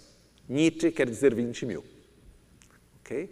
A terceira versão, que é a versão abreviada, é onde Buda explica isso em 8 mil versos, que é chamado o Sutra da Perfeição da Sabedoria em 8 mil versos, né? chamado em tibetano de Getompa. Ge quer dizer oito, Tom quer dizer mil, aquele com oito mil, que é, na verdade, o principal sutra de referência da nossa tradição. Na verdade, se a gente pega todos os ensinamentos, a grande, grande, grande maioria dos ensinamentos que hoje chegam na tradição do budismo tibetano, eles vêm deste principal sutra, que é o Sutra da Perfeição da Sabedoria em 8 mil versos, e depois dois grandes mestres fizeram comentários sobre ele. Por um lado, Nagarjuna, que fala sobre a parte da correta visão da realidade, de um outro lado, a Sangha, que fala sobre o caminho gradual à iluminação, e é onde tem a parte do método, ok? A verdade é que se a gente pegar hoje o Sutra em 8 mil versos e começar a ler, a gente vai entender pouca coisa. É bem, bastante repetitivo em várias partes, é difícil de conseguir se conectar com ele. E é por isso que tiveram grandes mestres, como Nagarjuna, que comentou o Sutra da Perfeição da Sabedoria, depois de Nagarjuna, teve Chandrakirti, que comentou o texto de Chandrakirti, que por sua vez foi comentado por Lama Tsongkhapa, que é o texto que normalmente, hoje em dia, na tradição Gelupa se estuda. Eu tive a grande oportunidade de poder estudar e ler. Porém, dentro dos sutras de Buda, existe ainda mais um sutra da perfeição da sabedoria, que é chamado do Sutra do Coração, que tem pouquíssimos versos. A palavra coração, né? A gente pega o nome do sutra, né? A gente tem logo aqui no começo, Bhagavati Pragnya Paramita Hridaya. Porque tu chumdendema sheragi paro tu jimbe ningpo. Paro tu jimbe ningpo. A perfeição, a essência da perfeição da sabedoria. Na verdade, o nome verdadeiro desse sutra é a essência da perfeição da sabedoria. Ok? o coração da perfeição da sabedoria. A palavra coração em tibetano uh, é nin. Ok? Ninpo, não é nin, porque o nome do sutra não é Sherabginin. Se fosse Sherabginin, seria o coração da sabedoria. É Sherabgininpo. Nimpo não quer dizer coração. Nimpo quer dizer essência. Ok? Então, são aquelas coisas, algum momento, em algum lugar, foi traduzido Sutra do Coração, e até hoje na tradição tibetana, coreana, japonesa, chinesa, é chamado Sutra do Coração. Todo mundo chama Sutra do Coração quando traduz. Em tibetano, o nome, a origem, não é Sutra do Coração, mas é o Sutra da Essência. Essência do quê? Da perfeição da sabedoria. E aqui a palavra perfeição também não é uma, uma tradução exata, ok? Partim, que é a palavra qual, é utilizada para traduzir como perfeição, ou paramita, em sânscrito, uh, ela tem dois significados, partim. Ela pode ser lida no contexto que ela quer dizer ir além, Chin quer dizer ir, par quer dizer além. Então ela quer dizer ir além ou ter ido além. Ela pode ser usada nos dois contextos, tanto em relação como estar indo, ir ou já ter chegado, ok? Ter ido além. Então é traduzido como perfeição no sentido de aperfeiçoar, de desenvolver ao máximo do potencial, ok? Mas a tradução literária seria o sutra da essência do ir, da sabedoria que vai além. Ok? A sabedoria que vai ou que leva além. Ok? Que vai além do quê? Do estado no qual nós nos encontramos. Que vai além do ciclo de sofrimento. Que vai além do paradigma no qual nós vivemos Então, é o Sutra, ou seja, a transcrição das palavras de Buda, no qual transmite a essência, em pouquíssimas palavras, a essência da sabedoria que leva além, da sabedoria que vai além, da sabedoria que é a sabedoria de discernimento, a visão de mundo, que leva além do sofrimento, que nos leva além da nossa visão ordinária através da qual experimentamos a realidade. Ok? E esse sutra ele se tornou um dos mais importantes sutras na história do budismo em todas as tradições Mahayana, ou seja, Tibete, Nepal, norte da Índia, China, Vietnã, Japão, etc. Nas várias tradições, esse se tornou um dos mais importantes sutras. Uma das razões é porque é mais fácil de entender em poucas palavras do que em oito mil versos. Ler os oito mil versos não são nada fáceis. Se alguém tiver interesse em ler, hoje em dia existe não a versão em oito mil versos, mas a versão em dez mil versos. Ela existe traduzida em inglês. Uma ótima tradução, por sinal. Uh, se alguém tiver interesse de pelo menos ter um gostinho assim, de passar, dar uma lida, Uh, é um, existe um site de uma organização americana chamada 84 mil, porque se diz que são 84 mil antídotos aos 84 mil venenos mentais, e para cada veneno mental existe um antídoto nos ensinamentos de Buda, por isso que se diz que existem 84 mil ensinamentos de Buda. E é um número, 84 mil, é uma organização que está fazendo a tradução dos vários sutras de Buda do tibetano para o inglês, com uma qualidade de tradução ótima, por sinal. Então, se alguém tiver interesse, pode ir lá no site, só colocar 84 mil em números. Como? Tem algumas partes que estão tendo tradução para português? Que bom. É, então, se alguém quiser ver o que já tem em português, ótimo, se não em inglês também. E lá tem o Sutra da Perfeição da Sabedoria em 10 mil versos, que é possível ler um pouco para entender. Se a gente conseguir entender o Sutra da Perfeição da Sabedoria da Essência, a essência do Sutra, o Sutra da Essência da Perfeição da Sabedoria, ou chamado Sutra do Coração, se a gente tiver um bom entendimento dele, depois, se for pegar o Sutra em 10 mil versos, vai dar para entender alguma coisa. Ok? Antes da gente começar a leitura desse Sutra, eu gostaria de primeiro fazer a transmissão dele, ok? Uma das coisas que é importante a gente entender é que Buda transmitiu o seu conhecimento, a sua experiência em formas diferentes, adaptando para a mentalidade de cada um que estava lá. E ao mesmo tempo, depois, isso foi passado de geração em geração. E o que é maravilhoso é a gente estar aqui no Brasil, no ano 2022, e a gente ter acesso a esses ensinamentos, a essa visão de mundo que Buda transmitiu, dentro de uma linhagem ininterrupta. Ou seja, eu recebi esses ensinamentos de meus mestres, especialmente o comentário do Sutra do Coração específico, eu recebi de Geshe Tupterinchen e de Kachen Losam Rinpoche, é o Badi de Tashilumpo no Tibete, que por sua vez receberam de seus mestres, e gradualmente a gente chega numa linhagem ininterrupta que chega até Buda Shakyamuni. Então a gente poder ter acesso a esses ensinamentos, poder não apenas ler o sutra, mas ter acesso ao seu significado, mas dentro de uma linhagem de transmissão ininterrupta é algo bastante especial.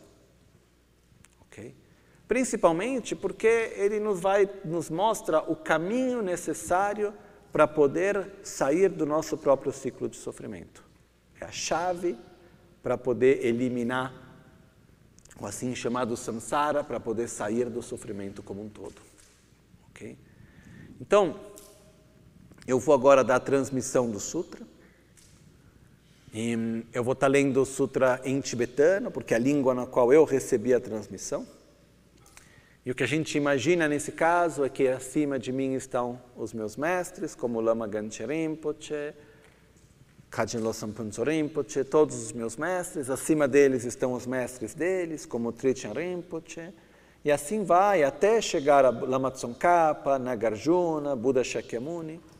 E é como uma linha, uma fonte de uma luz que vai passando de cada um deles, chegando ao meu coração e do meu coração indo ao coração de cada um de vocês, transmitindo a essência desse sutra, compartilhando com vocês este sutra que eu recebi.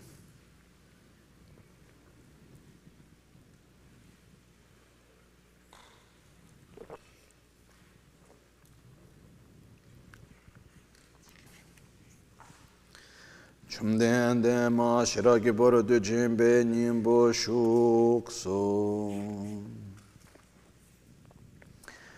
gyāgarākētū bhagavāti pratināpārā mitarhidāyā phikētū chumdendēmā shirāki parūtū chimbēnyēmbōdō chumdendēmā shirāki parūtū chimbālā chācēl dikētāki tēpā tūjēnā chumdendē gyābō kāpā chakō pōmbōrīlā gēlōngi gēndū chimbōdān janjō sēmbē gēndū chimbōdān tāpa chikdū shūd tēyē tsē chumdendē samyō nāwā shēchāwē chūki namdrāki tīngyē dzīnlā nyambar shūs yān tēyē tsē janjō sēmbā sēmbā chimbō bāpa chērēzē wānchō bāpa chērēzē wānchō kēn shirāki parūtū chimbā samyō cheba cheba nye la nambar ta shen, pumbo nga po deda kya ran shingi tomba nambar tao, tene sangye ge tu tsedan denpa sharipu janjo zenpa zenpa chenpo baba cherezi wanjo la dige che mes rige puwa rige pomo kan la la shera baro tu chenpa samu cheba chebar deba te jitara labar cha dige che me badan janjo zenpa zenpa baba cherezi wanjo ge tsedan denpa shara tati pula dige che mes shari puwa rige puwa rige pomo kan la la shera baro tu chenpa samu cheba chebar deba te jitara nambar tabar cha de pombo nga bo deda kya rang shingi tomba nambar yang dabar che su tao so tomba o tomba ni so so so le kyang tomba ni shema yin tomba ni le kyang so shema yin no deshin to zorwa dan de shedan de jedan number cheba nan tomba o. Share po te da we na chodam je tomba ni de tsini me ba ma ke ba ma ka ba te ma me ba te ma dan trawa te wa me ba khawa me ba o. Shari po te da we na tomba ni la sume chorwa me de sheme jen na me number cheba me mi me nawa me na me che me lu me yi me sume ta me tri me ro me re cha me cho me do me ge ka me ba ne yi ge ka me yi ge number chebe kam ge phar do ya me to. 마릭바 메마릭바 세바 메바네 가시 메가시 세베 파르도 야메도 대신도 동에 와당 건조 와당 고바다 라메 예제메 도바 메마 도바 야메도 샤리에 포데다웨나 전조 셈바 남 도바 메베 치르 셰라게 버도 짐발라 텐제네데 셈라 트바 메젠 트바 메데 진제 로레 신도 되는 영엘에 대해 다른 진도 뒤순도 넘버 어 뒤순도 넘버 주베 상계 담적이 시라게 버려도 진발라 되네 라나메바 양다버 저베 전주도 넘버 저바 상계서 대다웨나 시라게 버려도 진뱅아 리바 진뱅아 라나메뱅 민년바다 년뱅아 동아 담제랍도 시버 치뱅아 미즘베나 덴바 셰버차데 시라게 버려도 진뱅아 메바타야 타 가데 가데 파라 가데 파라 삼 가데 보디 소하 샤리포 전조 셈바 셈바 젬보 대다 shiraki parotu jimba samula labra chawo tene chumde neti nge zing tele shende janjo semba semba chenpo baba chere cherezi wanjo ki tsir baba chere cherezi wanjo la lekso she jawa chingne lekso lekso rigi pote teshin norte teshin te chitra kyo ki tenpa teshin tu shiraki parotu jimba samula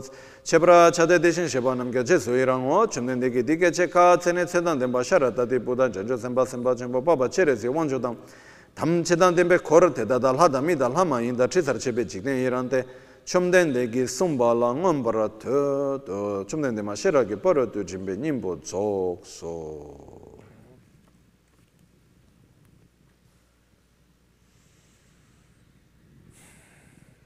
Repitam após mim.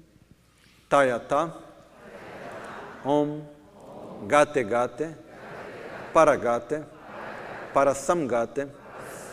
Bodhiswaha. Tayata. Om, Gate Gate, Paragate, Parasamgate, Bodhiswaha. Tayata, Om, Gate Gate, Paragate, Parasamgate, Bodhiswaha.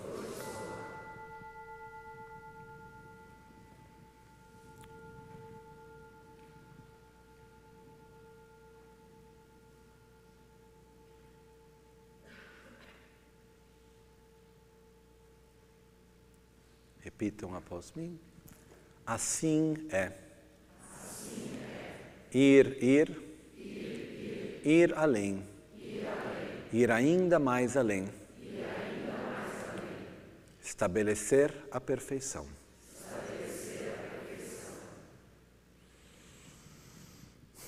Muito bem.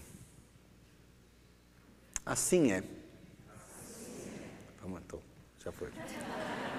O que é? Vamos entender. Primeira coisa, vamos começar pelo mantra, depois a gente vai entrar no sutra. O mantra diz: assim é, ir, ir, ir além, ir ainda mais além, estabelecer a perfeição.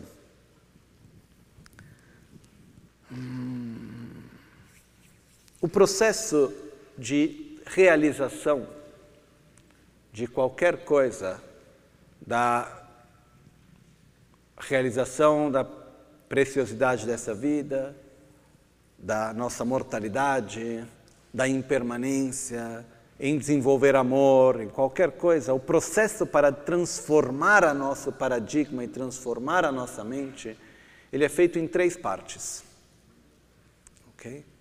Que em tibetano é chamado de Tösam Gomsum. Töba Samba Gompa. Escutar, compreender e familiarizar ou meditar. Ok?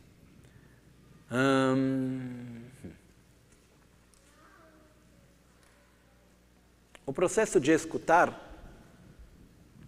é quando a gente recebe informação. Okay? E nesse primeiro processo a gente vai estar recebendo informação, vão nos explicar as coisas até que a gente tenha certeza daquilo. Vamos fazer um exemplo mais mundano para a gente entender talvez melhor, ok? Uma dieta.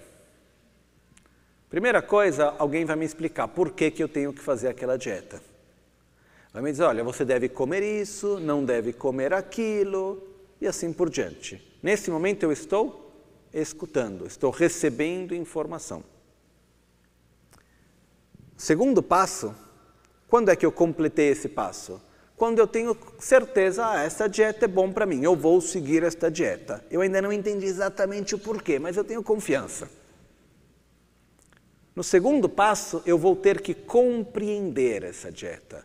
Então eu vou estudar, vou a fundo, vou entender por que, que isso faz bem, por que, que aquilo faz mal, por que, que na minha constituição física eu não deveria comer isso e deveria comer aquilo. Eu vou chegar num momento no qual não é mais a repetição de algo que alguém me disse, mas é uma certeza minha. Uma vez que eu cheguei nesse passo, eu vou conseguir seguir perfeitamente a dieta? Não, eu preciso me familiarizar com ela até que ela venha de uma forma espontânea. Aí foi quando eu realizei a dieta. Ok? Então, o processo ele passa entre escutar, compreender e familiarizar. A parte mais fácil é escutar e compreender. A parte mais longa é familiarizar. Ok? Porque o escutar e compreender ainda é num nível conceitual. O familiarizar é trazer do nível conceitual para um nível não conceitual. Por exemplo, alguém tem alguma dúvida que vai em algum momento morrer? Sim, não? Temos certeza disso? Né? Então, a gente já escutou falar que a gente vai morrer. A gente não tem dúvida disso. A gente não precisa de nenhuma grande explicação para isso. De um ponto de vista lógico, a gente entende que a gente vai morrer. Porém, nós somos no nosso dia a dia conscientes da nossa própria mortalidade? Não somos. A gente continua vivendo como se fôssemos imortais dentro da nossa própria mortalidade. Ok? Ou seja, nós completamos o processo de escutar, de compreender, Porém, precisamos nos familiarizar com a nossa mortalidade. Okay? O processo de familiarização ele se divide em cinco partes. Okay? Essas cinco partes são chamadas os cinco caminhos, que seriam Tsoklam, Jorlam, Tonglam, Gomlam e Miloblam assim chamados caminho da acumulação, caminho da preparação, caminho da visão, caminho da familiarização ou meditação e caminho do não mais aprender. Tá? Então repitam após mim, para isso é um ponto que em todo o sutra ele vai voltar. Soklam, caminho da acumulação, Jorlam, caminho da preparação, Tonglam, caminho da visão, Gomlam, caminho da meditação, e Miloblam, caminho do não mais aprender. Vamos tentar entender um pouquinho eles. Os primeiros dois caminhos, agora, vamos, primeiro vamos voltar para o mantra. Assim é, ditate, tayata, em tibetano é ditate, tayata, gate gate, paragate, samgate, bodhi, soha. São cinco partes, tem o mantra. Ok? mantra dividido em cinco partes. Tayata é a base, seis na verdade, a base mais cinco, né? Tayata, que é a base, depois a gente tem gate, gate, paragate, samgate, bodhisoha. Ok? Ir, ir. Ir além, ir ainda mais além, estabelecer a perfeição. Assim é, é o, é o começo. Ir, ir, os primeiros dois ir, os primeiros dois gate, é o caminho da acumulação e o caminho da preparação. Ir além é o caminho da visão. Ir ainda mais além é o caminho da meditação. Estabelecer a perfeição, ou bodhisattva, é o caminho do não mais aprender. Ok? Ir, ir. Os primeiros dois caminhos é quando a gente ainda se relaciona com e nos familiarizamos com o objeto de percepção de uma forma conceitual. Então, eu vou refletir sobre a minha própria mortalidade, eu vou me induzir através de uma meditação analítica na certeza da minha mortalidade, chegar num estado de meditação unidirecional nela, mas ainda meu objeto de meditação ainda é mental, ainda é conceitual. Eu ainda me relaciono com a minha mortalidade, nesse caso, através de uma imagem mental. Okay? Ainda é uma coisa conceitual. Os primeiros dois caminhos é quando eu ainda me relaciono com o meu objeto de familiarização, de uma forma conceitual. Quando eu vou além, eu vou além do conceito. Eu vou além do conceito quando eu tenho uma experiência direta, não conceitual do objeto. Nesse caso, eu, vou, eu chego através da meditação a ter uma experiência não conceitual da própria mortalidade. Quando a gente ter, tem uma experiência não conceitual, a gente não volta como antes. Algo mudou, a gente não pode voltar a ver as coisas como antes. Porém, nós estamos fortemente condicionados pela experiência anterior. Por isso, mesmo quando a gente tem uma experiência direta, ainda assim não é o bastante. A gente precisa repetir essa experiência direta várias e várias e várias vezes para que a gente consiga efetivamente fazer com que aquela experiência venha de uma forma natural e espontânea. Então, ir, ir, eu vou me familiarizar conceitualmente. Ir além, eu vou ter uma experiência não conceitual. Ir ainda mais além, eu vou me familiarizar com essa experiência não conceitual. Estabelecer a perfeição, eu vou fazer com que essa experiência se torne algo espontâneo e natural. Deu para entender esse processo? O caminho da acumulação e da preparação é ainda no nível conceitual. O caminho da visão é um nível não conceitual, uma experiência direta. O caminho da familiarização ou meditação é onde eu vou me familiarizar com essa experiência direta. Para que no caminho do não mais aprender é quando não tem mais nada para aprender, ou seja, aquele objeto de familiarização se torna natural e espontâneo. Ok? Claro? Muito bem. Hum. Então,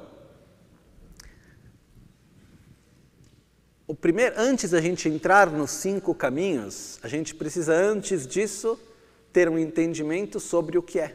A gente tem que passar pelo processo de escutar e compreender, para poder nos familiarizar. Né? Milarepa, esse grande meditador da história do budismo em geral, do budismo tibetano, tem um momento no qual ele diz: Meditar, sem ter antes escutado e compreendido, é como tentar escalar uma grande parede de rocha com as mãos fechadas. Em um outro momento ele fala: passar anos meditando numa caverna sem ter uma linhagem correta e ensinamentos corretos sobre os quais meditar é só mais sofrimento para si mesmo. Ou seja, meditar é familiarizar, familiarizar a nossa mente. A pergunta é com o quê? Ok? Então, na realidade, quando a gente, vai, a gente pega o Sutra do Coração ou o mantra, grande parte do tempo a gente vai dedicar para Tayatá. Assim é. Primeiro a gente tem que entender o assim é, para depois ir, ir, ir além, ir ainda mais além, estabelecer a perfeição. Mas se eu não sei o, ir, ir o quê? O que que tem que ir? De onde que vem? Para onde que vai? Né? Então a gente vem de um estado de uma visão errônea. Por exemplo, pegar o exemplo de antes quando a gente fala ir, ir de onde para onde? Eu vou de uma visão no qual a minha vida aparece a mim como se fosse permanente, então a gente tem uma visão errônea no qual os fenômenos que são impermanentes aparecem a nós como se fossem permanentes e como resultado disso, nós não temos consciência da nossa própria mortalidade. Então, mesmo que nós somos mortais, nós aparecemos a nós mesmos como se fôssemos imortais. Então, de onde vamos? De onde saímos? De um lugar onde nós temos uma percepção como se fôssemos imortais. A falta de percepção da nossa mortalidade. Para onde eu quero ir? Para ter uma percepção natural e espontânea, direta da minha própria mortalidade, nesse caso. Pode fazer o mesmo exemplo com a impermanência. Né? Então, tenho que ir de onde? De uma visão errônea para uma visão coerente. A gente pode usar isso para todos os nossos venenos mentais. Eu vou de onde? Da raiva para a paciência, por exemplo. Então a gente tem que ir de um lugar para outro. Porém, a primeira parte a gente vai ter que ver é o primeiro passo.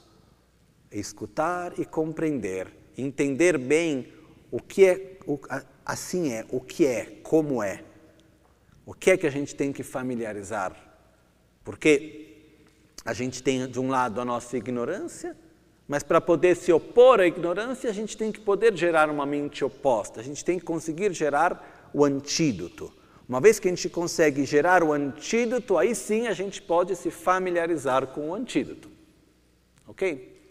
Então vamos ler rapidamente a parte do Sutra que faz referência a isso. Quando a gente pega o Sutra do Coração, uma das coisas que eu gosto muito dos sutras em geral, e o Sutra do Coração como os outros também, é a gente poder imaginar o momento no qual ele ocorre. Okay? Então, a primeira parte do Sutra é onde está se contando o contexto no qual esse Sutra ocorreu. Então, se diz, né? Ah, Gyagar Ketu Bhagavati Prajna Paramita Hridaya. Em sânscrito, o nome do sutra é Bhagavati Prajna, pra, Prangya ou Prajna Paramita Hridaya. Ok? Aqui tem um pequeno aspecto que eu só uma parênteses rápida. Uh, quando o budismo chegou no Tibete, a parte do budismo Vajrayana principalmente, veio através da região de Kashmir, onde a pronúncia do sânscrito em Kashmir é diferente da pronúncia do sânscrito mais conhecida hoje em dia. Por isso que a forma dos tibetanos, em grande parte, de recitar certas palavras sânscritas é diferente da forma conhecida hoje em dia do sânscrito. Ok? Então, tem vários aspectos que são um pouco diferentes. Então, nos mantras, etc., a gente tenta manter a linhagem que vem através do budismo tibetano. Mas na Índia são, existiam várias formas de sânscrito, dependendo de onde e como, então, a parte que vinha da região de Kashmir tinha essa pronúncia um pouco diferente do que a pronúncia que a gente hoje em dia, quando fala do sânscrito da Índia, é um pouco diferente. Então, normalmente se diz prangya, os tibetanos dizem prajna. Tem certas diferenças aí. De qualquer maneira, para nós isso muda pouco. Bhagavati Prajna Paramita Hridaya. Né? Em tibetano, Chumdendema Sherab Giparotu Jimpenyingpo. A mãe vitoriosa, ok? Aqui a tradução é o coração da perfeição da sabedoria, a mãe vitoriosa que tudo supera. Chomdendema. Chomdendema quer dizer aquela que foi além, o ma fala sobre mãe, ok? É a mãe que foi além, eliminando os, os, inimigos, que destruiu os inimigos. A palavra chom, em tibetano, que é do sânscrito Bhagavati, chom, ela vem de den, quer dizer que possui, que possui a destruição, que possui a vitória. A vitória do quê? Da própria ignorância. Então, é a vitoriosa, a mãe vitoriosa, quer dizer, aquela que eliminou a ignorância aquela que destruiu a própria ignorância. Se diz mãe porque faz uma referência à sabedoria como aquela que dá a vida. A mãe é aquela que dá vida. Okay? Quem é que dá vida a um Buda? Quem é que permite a um Buda de nascer como um Buda? É a sabedoria. Aquela que, nos, que permite um ser de se tornar um Buda é a sabedoria. A força que acompanha e sustenta este processo é o amor e a compaixão. Mas o que dá efetivamente a vida a um Buda, quem permite a um Buda de nascer, a um ser de se transformar em um Buda, é a sabedoria. Essa é uma das razões pela qual é chamada de mãe. Uma outra razão é porque existe uma relação direta entre a energia masculina e feminina, onde a parte feminina ela é diretamente conectada com a sabedoria e a parte masculina com o método. ok? Por isso que também é chamado, nesse caso, a mãe. Mas a perfeição da sabedoria é chamada a mãe de todos os Budas. É a sabedoria que realiza a natureza dos fenômenos, que vê a realidade de uma forma coerente. A gente vai entrar mais nos detalhes disso. E é chamada a mãe de todos os Budas. Por isso que o nome do sutra é a mãe vitoriosa. Né?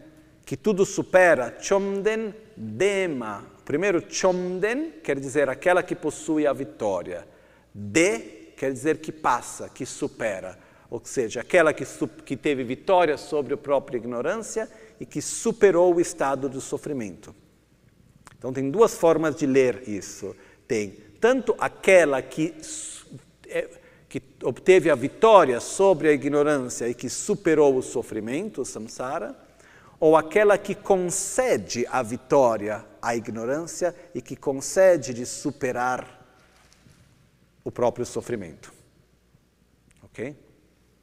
A palavra má, nesse caso, ela quer dizer mãe, mas ela também quer dizer aquela que possui.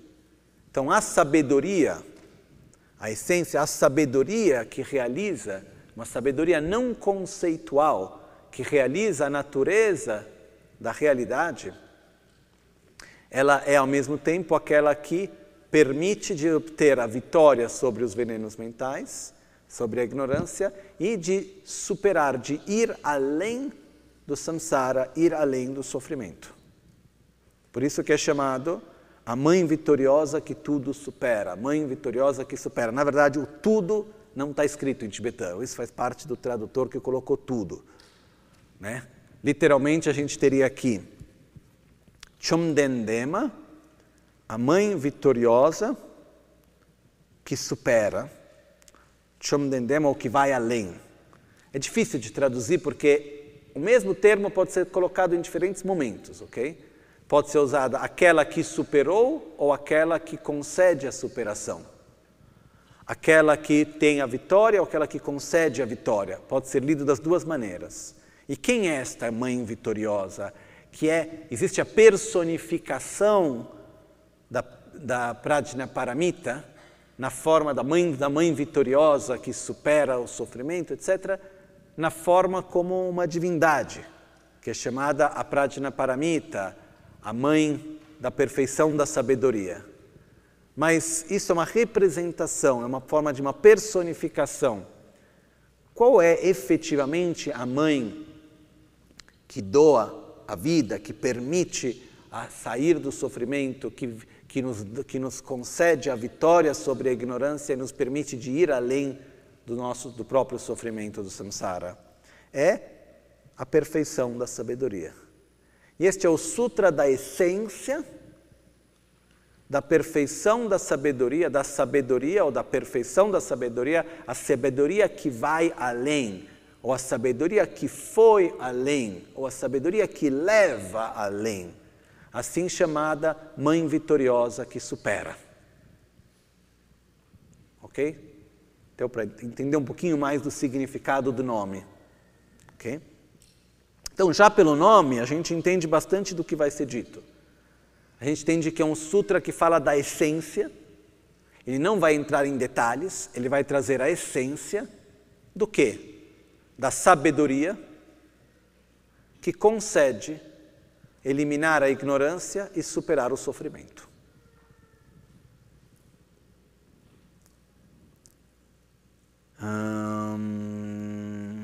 Chomnende Giparotu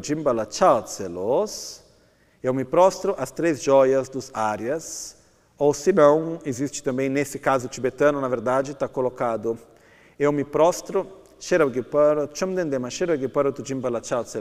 eu me prostro a Bhagavati, a mãe vitoriosa que tudo supera, a, a essência, eu me prostro à perfeição da sabedoria, a mãe, que tudo, a mãe vitoriosa que tudo supera. Esse verso que é colocado, ele foi colocado pelo tradutor, quando foi traduzido do sânscrito para o tibetano. Antigamente, quando os textos foram originalmente traduzidos do sânscrito para o tibetano, os tradutores, logo no começo, depois de colocar o título, colocavam um verso de homenagem. E dependendo do tipo de homenagem, dava para saber qual era o tipo de o assunto sobre o qual se tratava o texto que vinha depois. Então, nesse caso, no qual ele, ele, ele se prostra à perfeição da sabedoria, sabemos que o Sutra vai falar sobre a correta visão da realidade. Okay? Em certos casos se diz, eu me prostro a todos os Budas. Normalmente, nesse caso, é o caminho gradual à iluminação dependendo de qual é a homenagem que é feita, é o tipo de texto que vem depois. Imaginamos o contexto. Assim eu ouvi. Certa vez, o mestre vitorioso que tudo superou encontrava-se no topo da montanha dos abutres, próximo à cidade real de Radgira, com uma grande assembleia da sanga monástica e uma grande assembleia da Sangha dos Bodhisattvas. Naquela ocasião, o mestre vitorioso que tudo superou estava completamente absorto na concentração meditativa que expressa a multiplicidade dos fenômenos, conhecida como a aparência do profundo.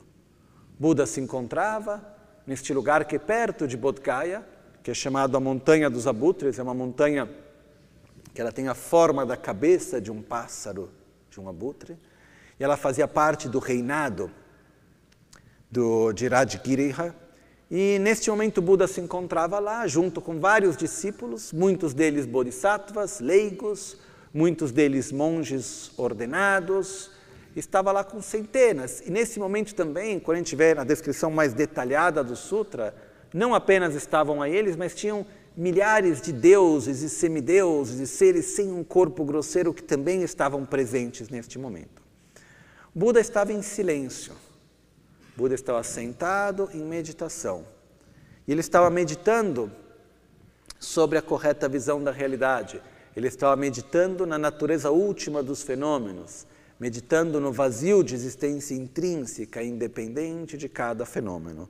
Uma meditação assim chamada a aparência do profundo. Então estavam os discípulos em volta e Buda estava num estado de meditação. Se diz que Buda, e qualquer Buda, está sempre num estado meditativo, realizando, a mente dele está sempre numa, numa experiência direta da natureza dos fenômenos. Porém, naquele momento ele se manifestava num estado meditativo, formalmente. Também naquele momento, o Bodhisattva Mahasattva de grande mente, Arya Avalokteshvara, o, o poderoso Senhor de que tudo, que tudo contempla, direcionava sua conduta na profunda perfeição da sabedoria que a observa em detalhe. Desta forma, observa em detalhe os fatores dos cinco agregados de sua experiência, e mesmo, e mesmo estes como sendo vazios de natureza intrínseca. Então, por meio do poder de Buda, o venerável Shariputra dirigiu, dirigiu estas palavras ao Bodhisattva, Mahasattva de grande mente, o Arya Avalokteshvara. Como deve treinar um filho ou filha da família de Buda que deseja guiar sua conduta na profunda perfeição da sabedoria? Abordado desta forma, o Bodhisattva Mahasattva de grande mente, o Arya Avalokteshvara, disse estas palavras ao venerável filho de, de uh, Sharadvati. Ó oh Shariputra, qualquer filho ou filha espiritual com os traços da família que queira guiar sua conduta em uma profunda perfeição da sabedoria, deve observar detalhadamente desta forma. Ele ou ela precisa manter em vista, completa e detalhadamente, os fatores dos cinco agregados da sua experiência como vazios de natureza intrínseca. Forma, vacuidade, vacuidade, forma. Forma não é outra que vacuidade, vacuidade não é outra que forma. O que tem forma tem vacuidade, o que tem vacuidade tem forma. Tá? Isso a gente vai ver depois. Eu sempre tenho dificuldade com traduções, peço desculpas. Voltamos. Buda estava em meditação e nesse momento Shariputra, através das bênçãos da presença de Buda, influenciado pela presença de Buda e sua meditação, Shariputra estava refletindo que a realidade não é assim como ela aparece. E essa é a parte do começo do mantra Tayata. Então vamos começar por isso. Ok? Não é hora para começar, mas vamos começar. Lama Tsongkhapa explica com muita clareza que para que a gente possa entender a realidade, a gente tem que primeiro compreender como as coisas são. A gente primeiro precisa entender como os fenômenos existem. Ok? E disso a gente parte para três tipos de interdependências. Isso é muito importante porque senão a gente vai começar a entrar no termo da vacuidade, do vazio, e a gente tem o perigo de acabar entrando numa ideia que nada existe, numa ideia nihilista. E não é absolutamente esse o caminho que a gente quer tomar. Então vamos observar de que maneira que a realidade existe. A gente parte de um princípio fundamental: a realidade existe. Porém, ela existe de uma maneira que não é objetiva, que não é autônoma, que não é independente. Hum. Ok, três níveis de interdependência.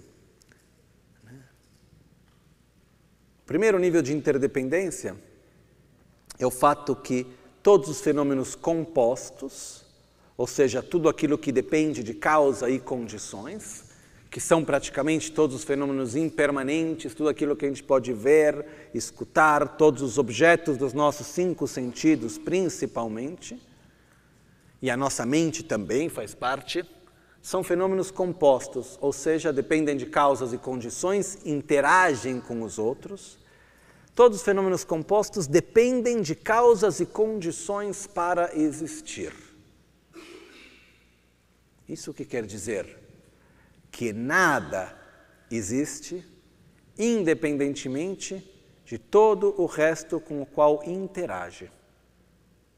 Qualquer coisa que a gente for observar, ela é assim como é, porque tiveram causas e condições. Uma coisa que foi se transformando na outra, uma coisa que foi levando a outra e interagindo uma outra que levou isso a ser assim como é. Ok? Esse primeiro exemplo, esse primeiro nível, digamos, de interdependência, é aquele que eu já falei várias vezes com o exemplo da folha da árvore. O exemplo que quando uma folha cai de uma árvore, a gente olha a posição na qual aquela folha caiu, aquela posição não é aleatória. Ela é o resultado do vento, da pressão atmosférica, da temperatura, da forma da folha, do momento no qual a criança bateu embaixo que estava jogando, brincando na árvore, do inseto que estava mordendo a folha, e assim por diante são inúmeras e inúmeras causas e condições, interações que levaram a folha a cair naquela exata posição. E diante dessas causas e condições, a folha não poderia ter caído lá onde ela caiu. A gente consegue perceber isso? Agora, então a gente pode se perguntar: a posição na qual a folha cai é aleatória ou é perfeita? Perfeita é entendido que, diante das causas e condições, não poderia ser diferente. Ok? Agora, a minha vida, a tua vida, a vida de cada um de nós, o nosso ser, somos seres perfeitos ou aleatórios? Isso não quer dizer que a gente não possa ser melhor. Isso não quer dizer que a gente não possa mudar algo, mas perfeito entendido como que diante das causas e condições não poderia ser diferente do que é. Todos nós somos assim. Ou não? Cada coisa é assim. A gente poderia dizer que o nosso sistema social, político, econômico é perfeito. Perfeito no sentido que, diante das causas e condições que ocorreram, não poderia ser diferente do que é. Mas o que, que isso nos traz? Que nada existe como existe, independentemente das causas e condições que levam a isso. Qual é a diferença entre causas e condições? As causas estão relacionadas ao passado, as condições ao presente. Ok? Então o que acontece é. Hum, pegamos um exemplo. Num devido momento, eu corto o braço. Okay? Tem uma ferida que acontece porque eu caio, por qualquer razão eu corto o meu braço eu tenho lá a minha a ferida, mas está tudo ok. Num certo momento, eu acabo esbarrando em algum lugar e dói o meu braço. O ter esbarrado é uma condição. A causa da dor, qual foi? O corte. Ou seja, a causa ela vem antes.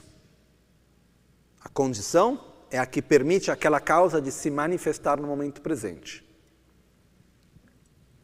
A causa é como a semente. A condição é como a água e a terra, que permite aquela semente de germinar. Okay? Tem, no momento presente, tudo aquilo que a gente vive não é um resultado direto do momento presente. É uma soma do momento presente com todas as experiências e vivências do passado. Ok?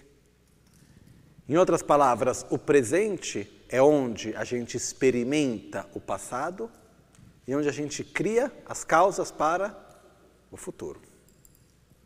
Ok? Absolutamente nada existe, nada que seja que são chamados fenômenos compostos, porque existem fenômenos permanentes também, mas isso é outra história, daqui a pouco a gente chega lá. Na realidade impermanente, que é praticamente tudo aquilo que a gente pode ver, sentir, tocar, etc., nada existe independentemente das próprias relações e de todas as interações que estão à sua volta. O que, que isso nos mostra? Que se eu quero fazer qualquer mudança, qual é a única possibilidade que eu tenho? Através das interações das partes. A realidade como ela é hoje, ela é perfeita, no sentido que ela não poderia ser diferente, porém, para que ela seja de outra maneira, eu devo criar causas e condições para que seja diferente. E qualquer pequena parte vai determinar o todo. Nada existe independentemente das partes. Com isso, a gente pode ter um entendimento melhor, mesmo da nossa situação física, familiar, social, econômica, ambiental. Tudo isso nos mostra isso. Porém, normalmente, a nossa atitude é de querer lidar com as condições ou com as causas.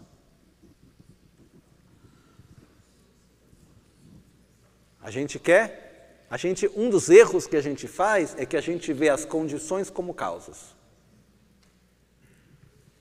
Ah, está doendo porque você encostou, não porque eu me cortei. Okay?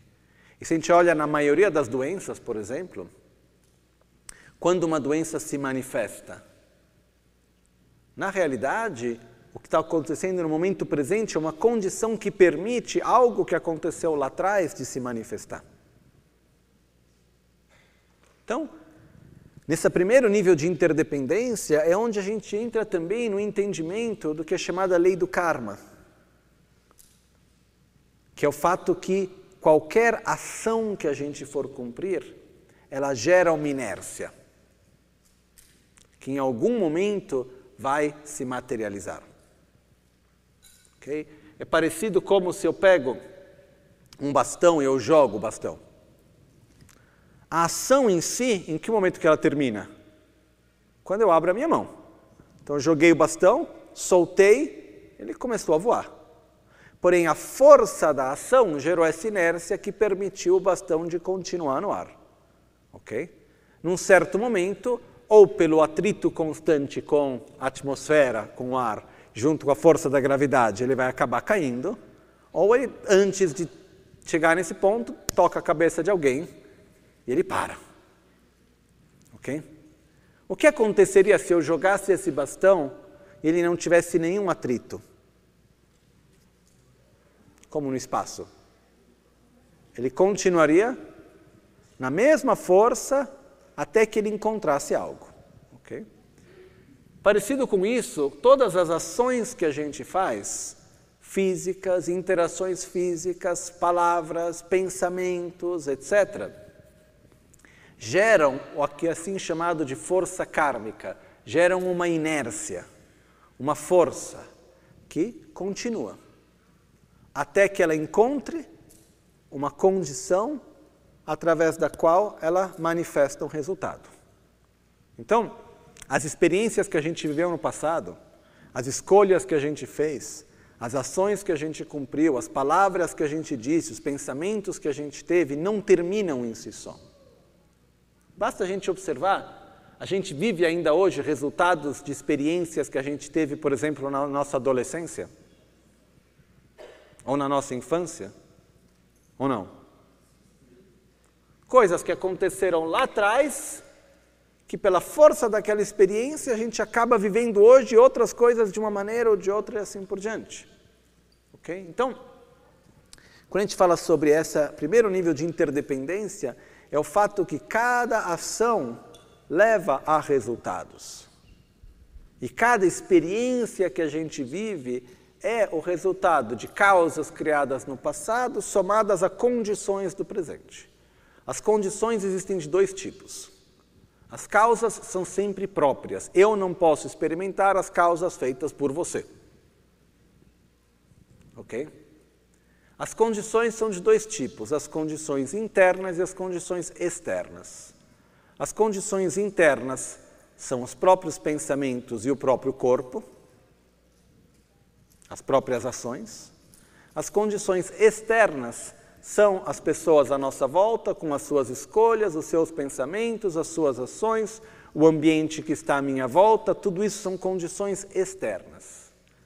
A experiência que a gente vive no momento presente, mas não só a nossa experiência, qualquer fenômeno que a gente observe, ele é o resultado das causas criadas no passado, somadas às condições internas e externas.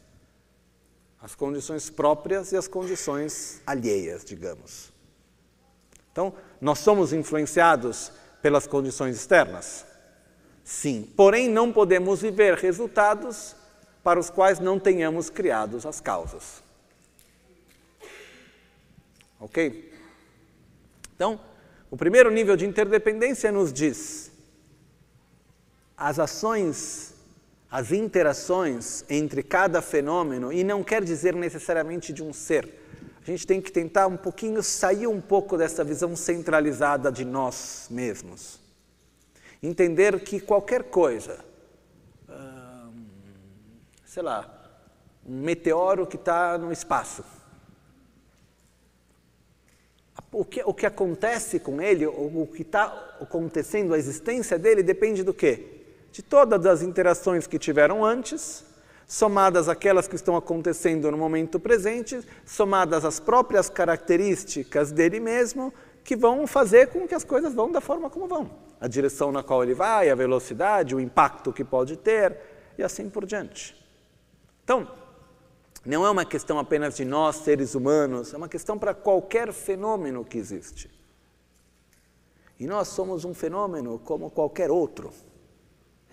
Pega um grão de areia.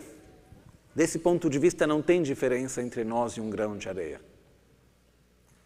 O grão de areia existe como ele existe, como resultado do quê? Das causas e condições que ocorreram e que estão acontecendo ainda no momento presente, ponto. E assim como nós mesmos. Nós somos aparentemente um pouco mais complexos que um grão de areia. Digo aparentemente. Eu não conheço um grão de areia tão bem assim para poder dizer. Mas o que acontece é que a gente muitas vezes se pergunta o porquê das coisas. Nada acontece por nada. E não necessariamente tem que ter uma intenção específica por detrás. É a interação das partes. Né? Em tibetano se diz Jiktenatso Leleke. Os vários mundos, as várias realidades são resultados da interação das partes, do karma. Nada existe independentemente das interações. Ok? Então, o que aconteceria se algo existisse, hipoteticamente falando, se algo existisse de forma não interdependente, que não dependesse de causas e de condições e que não interagisse? O que aconteceria com isso? Qual é a primeira, primeira consequência? Nunca mudaria. Seria sempre igual. Porque o que permite a mudança? A interação. Se tiver interação, inevitavelmente ocorre transformação. Se não tiver interação, não pode ter transformação. Então, se algo existisse de uma forma independente do resto, quer dizer que aquilo deveria ser sempre igual. Então, se a gente observa qualquer fenômeno e vê que ele se transforma, quer dizer que ele interage. Não existe de uma forma independente. Ok? E esse primeiro ponto, por um lado, ele pode parecer relativamente até simples, mas essa visão que Buda nos traz, na qual diz que absolutamente nada existe de uma forma independente, autônoma. Tudo que existe, existe numa complexa interdependência. Okay? Isso é uma visão bastante única, porque por séculos e séculos e até hoje, grandes filósofos, cientistas, etc., o que buscam muitas vezes? Na própria metafísica e assim por diante. Busca-se uma entidade última. Algo que seja a natureza última de cada coisa, algo que seja a essência da realidade. Porém, nada existe de uma forma autônoma, independente. Qualquer coisa que exista, exista numa complexa, existe numa complexa interdependência. E no quando se transformam e se mudam as partes com as quais interage, naturalmente o próprio objeto se transforma. Então não é possível ver e entender nada de uma forma, como se diz, hum, separada, autônoma do resto. A gente tenta, não tenta? Por exemplo, uma pessoa. Na verdade, para que a gente possa ter um entendimento um pouquinho menos superficial de uma pessoa, a gente tem que entender o contexto onde ela vive, tem que entender as interações com as quais ela tem, o contexto familiar, aquelas experiências que ela viveu, as pessoas com quem ela convive no dia a dia. E a gente só vai poder ter um entendimento melhor daquela pessoa quando a gente conseguir ver as interações que ela tem em volta dela. E tentar ver uma pessoa e lidar com uma pessoa independentemente do resto é uma besteira, não funciona. Não sei se é, é claro isso. Então, esse primeiro nível de interdependência, ele se aplica para tudo. Desde o nosso sistema econômico, para o meio ambiente, para qualquer coisa. Se eu quero ter um certo resultado, eu devo criar as causas e as condições para que aquele resultado ocorra. Se eu não quero que as coisas sejam de uma certa maneira, eu devo evitar as interações, causas e condições que levam aquilo a ser daquela maneira. Ok? E esse é o primeiro nível no qual as coisas existem, no qual as coisas funcionam. E poder refletir bem sobre ele, poder entender bem sobre ele, nos leva, antes de mais nada, para um resultado que eu acho maravilhoso, que é parar de se vitimizar. Não apenas como pessoa, mas como sociedade.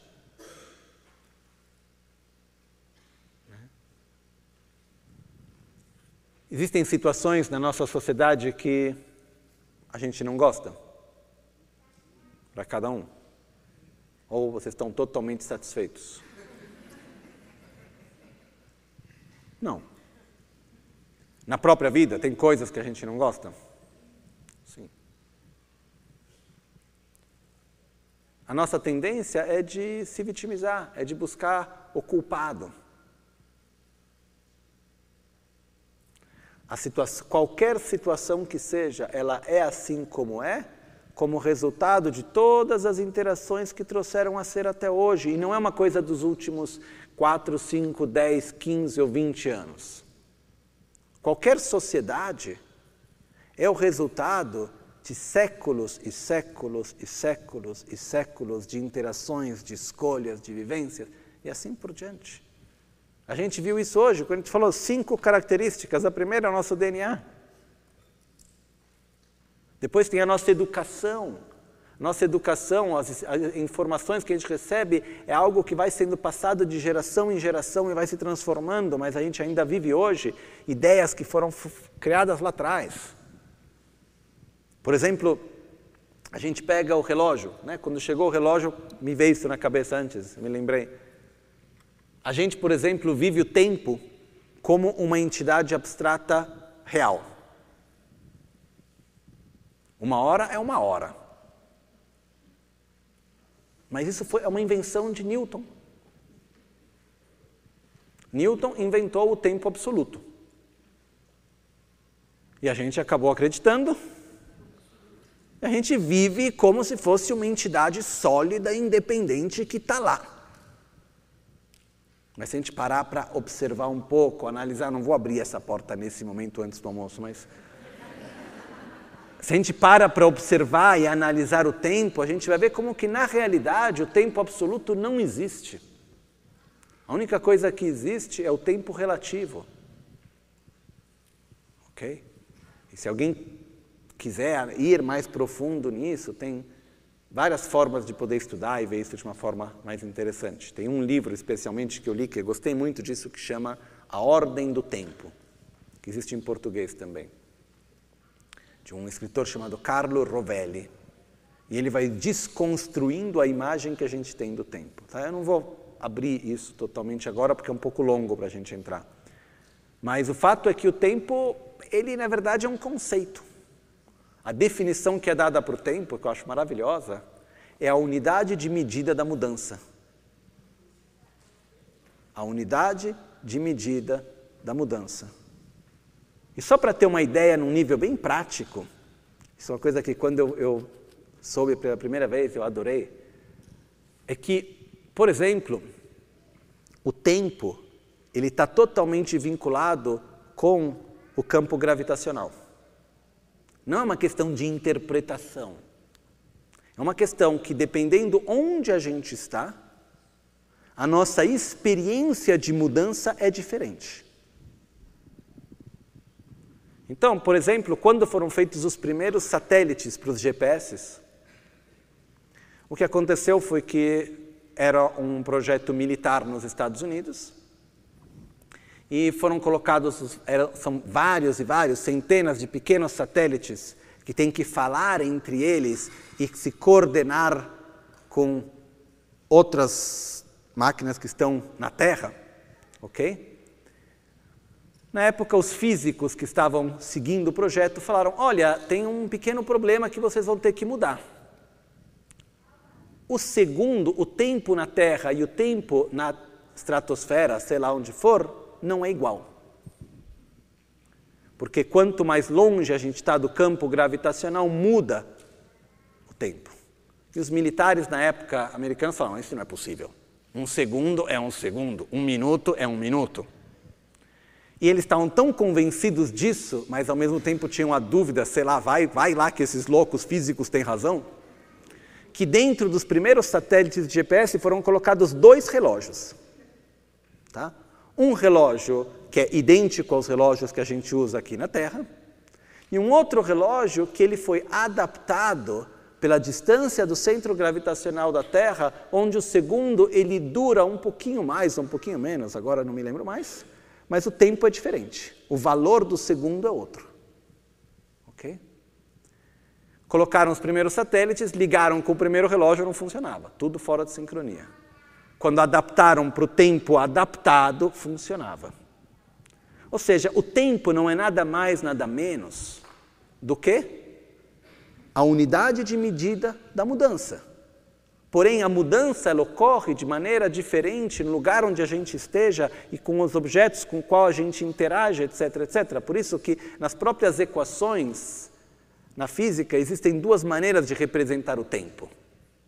Tem o t minúsculo e o t maiúsculo. Uma representa o tempo relativo, outra representa o tempo absoluto. E o tempo efetivamente é o tempo relativo. Mas É uma novidade isso que a gente está falando ou é um conhecimento comum? É bastante novidade. A gente vive como se o tempo é absoluto. Mas isso de onde vem? De uma educação que a gente recebeu, de algo que nos ensinaram, que vem porque um dia o Newton encontrou uma solução para isso e criou o tempo absoluto.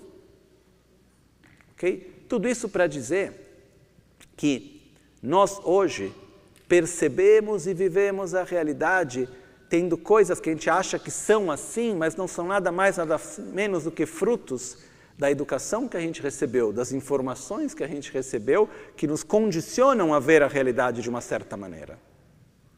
Né?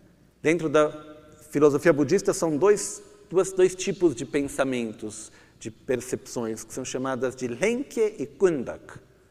Lenke são espontâneas, Kundak são construídas.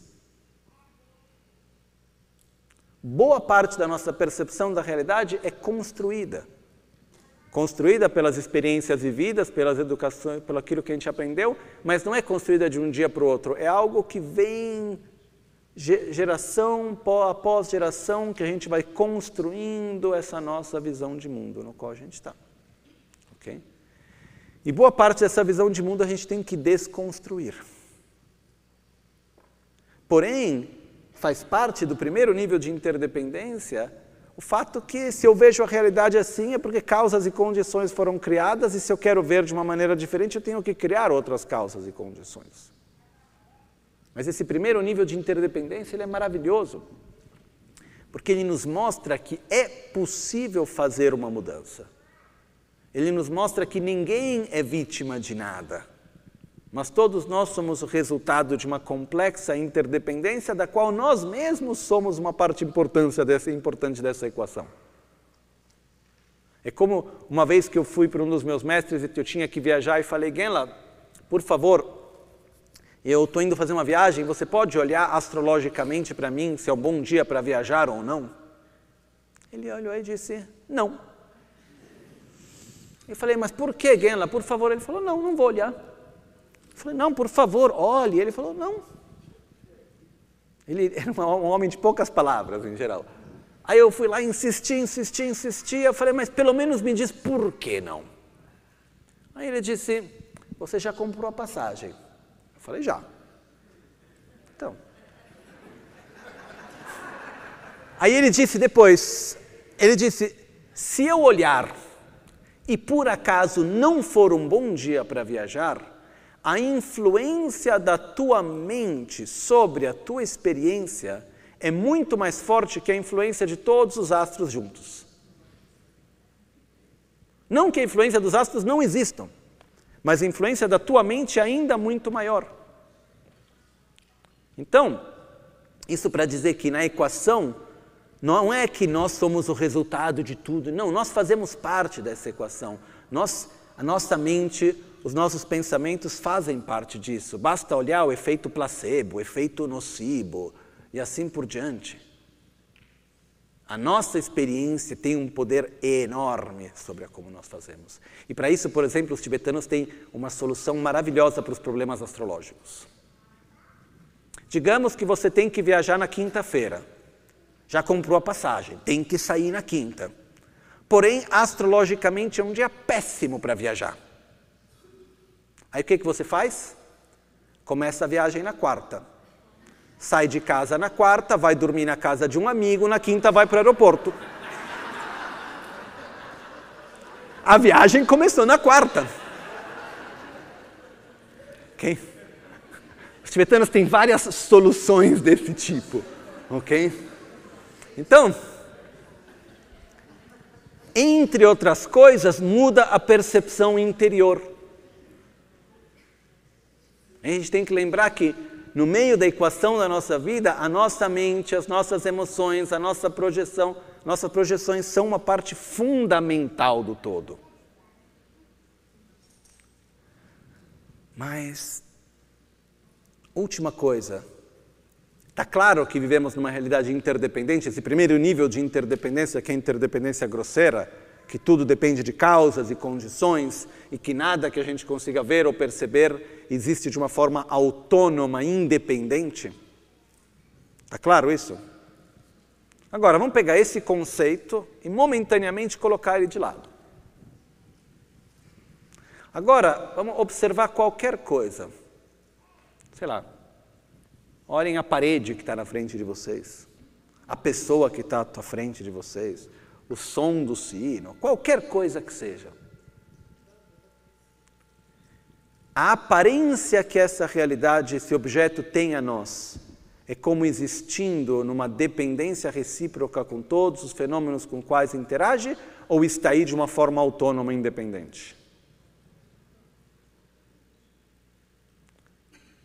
Aparece a nós como se existisse de uma forma autônoma independente, ok? A ignorância existe de dois tipos: a ignorância do não ver e a ignorância do ver errado. Nesse caso, é a ignorância do ver errado. A realidade que é interdependente surge a nós e nós nos relacionamos a ela como se ela fosse independente, autônoma. E boa parte do nosso sentimento de, se, de, vitimiz, de nos vitimizar, etc., e buscar o culpado, vem desse processo. A gente ver aquilo que é interdependente como se fosse independente autônomo. Ok? Então, um dos exercícios a ser feitos nisso são dois. A gente tem que fazer, por um lado, o exercício de observar a interdependência no todo. Interdependência grosseira, a gente ainda está no primeiro nível de interdependência. Observar as causas, condições, ver ela em nós mesmos. Um dos exercícios lindos é pegar o momento presente de qualquer coisa e ver a história dele. Quais foram as coisas necessárias para que isso seja assim como é? Quantas coisas tiveram que acontecer para que esse momento seja assim como é? Alguém teve que inventar um microfone. E para que isso acontece, muitas coisas tiveram que acontecer. Né? Por exemplo, a teoria da mecânica quântica. Eu não sabia, mas sem a teoria da mecânica quântica, microfone não funcionaria. Foi o que me disseram, pelo menos. E assim a gente pode ver mil, milhares, quantas são as coisas necessárias para que esse momento existisse. Entre eles, pessoas tiveram que organizar, cada um teve que ter acesso às informações, e assim vai para que esse momento exista. É incrível a gente olhar isso. Então, por um lado, a gente faz o exercício de observar e perceber a complexa rede interdependente na qual vivemos, na qual cada fenômeno existe. Aí, pelo outro lado, o exercício é no qual a gente vai observar de que maneira que as coisas surgem e aparecem a nós. Qual que é a nossa percepção natural e espontânea? Que é de uma realidade autônoma, independente. Okay? A gente tem que começar vendo as duas partes. Isso é super importante. Tem que ver as duas partes. Ok? Se a gente não ver a ignorância, não vai ter forma para eliminá-la. Primeiro a gente precisa ver, reconhecer, ok? Como se diz, depois do almoço eu vou explicar. Mas traduzindo é, não se pode apreender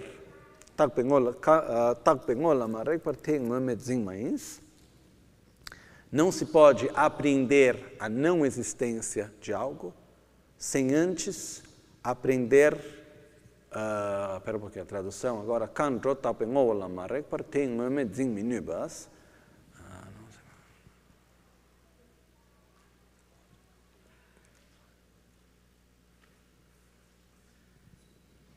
tradução, agora eu tinha a tradução bem feitinha. É para depois do almoço.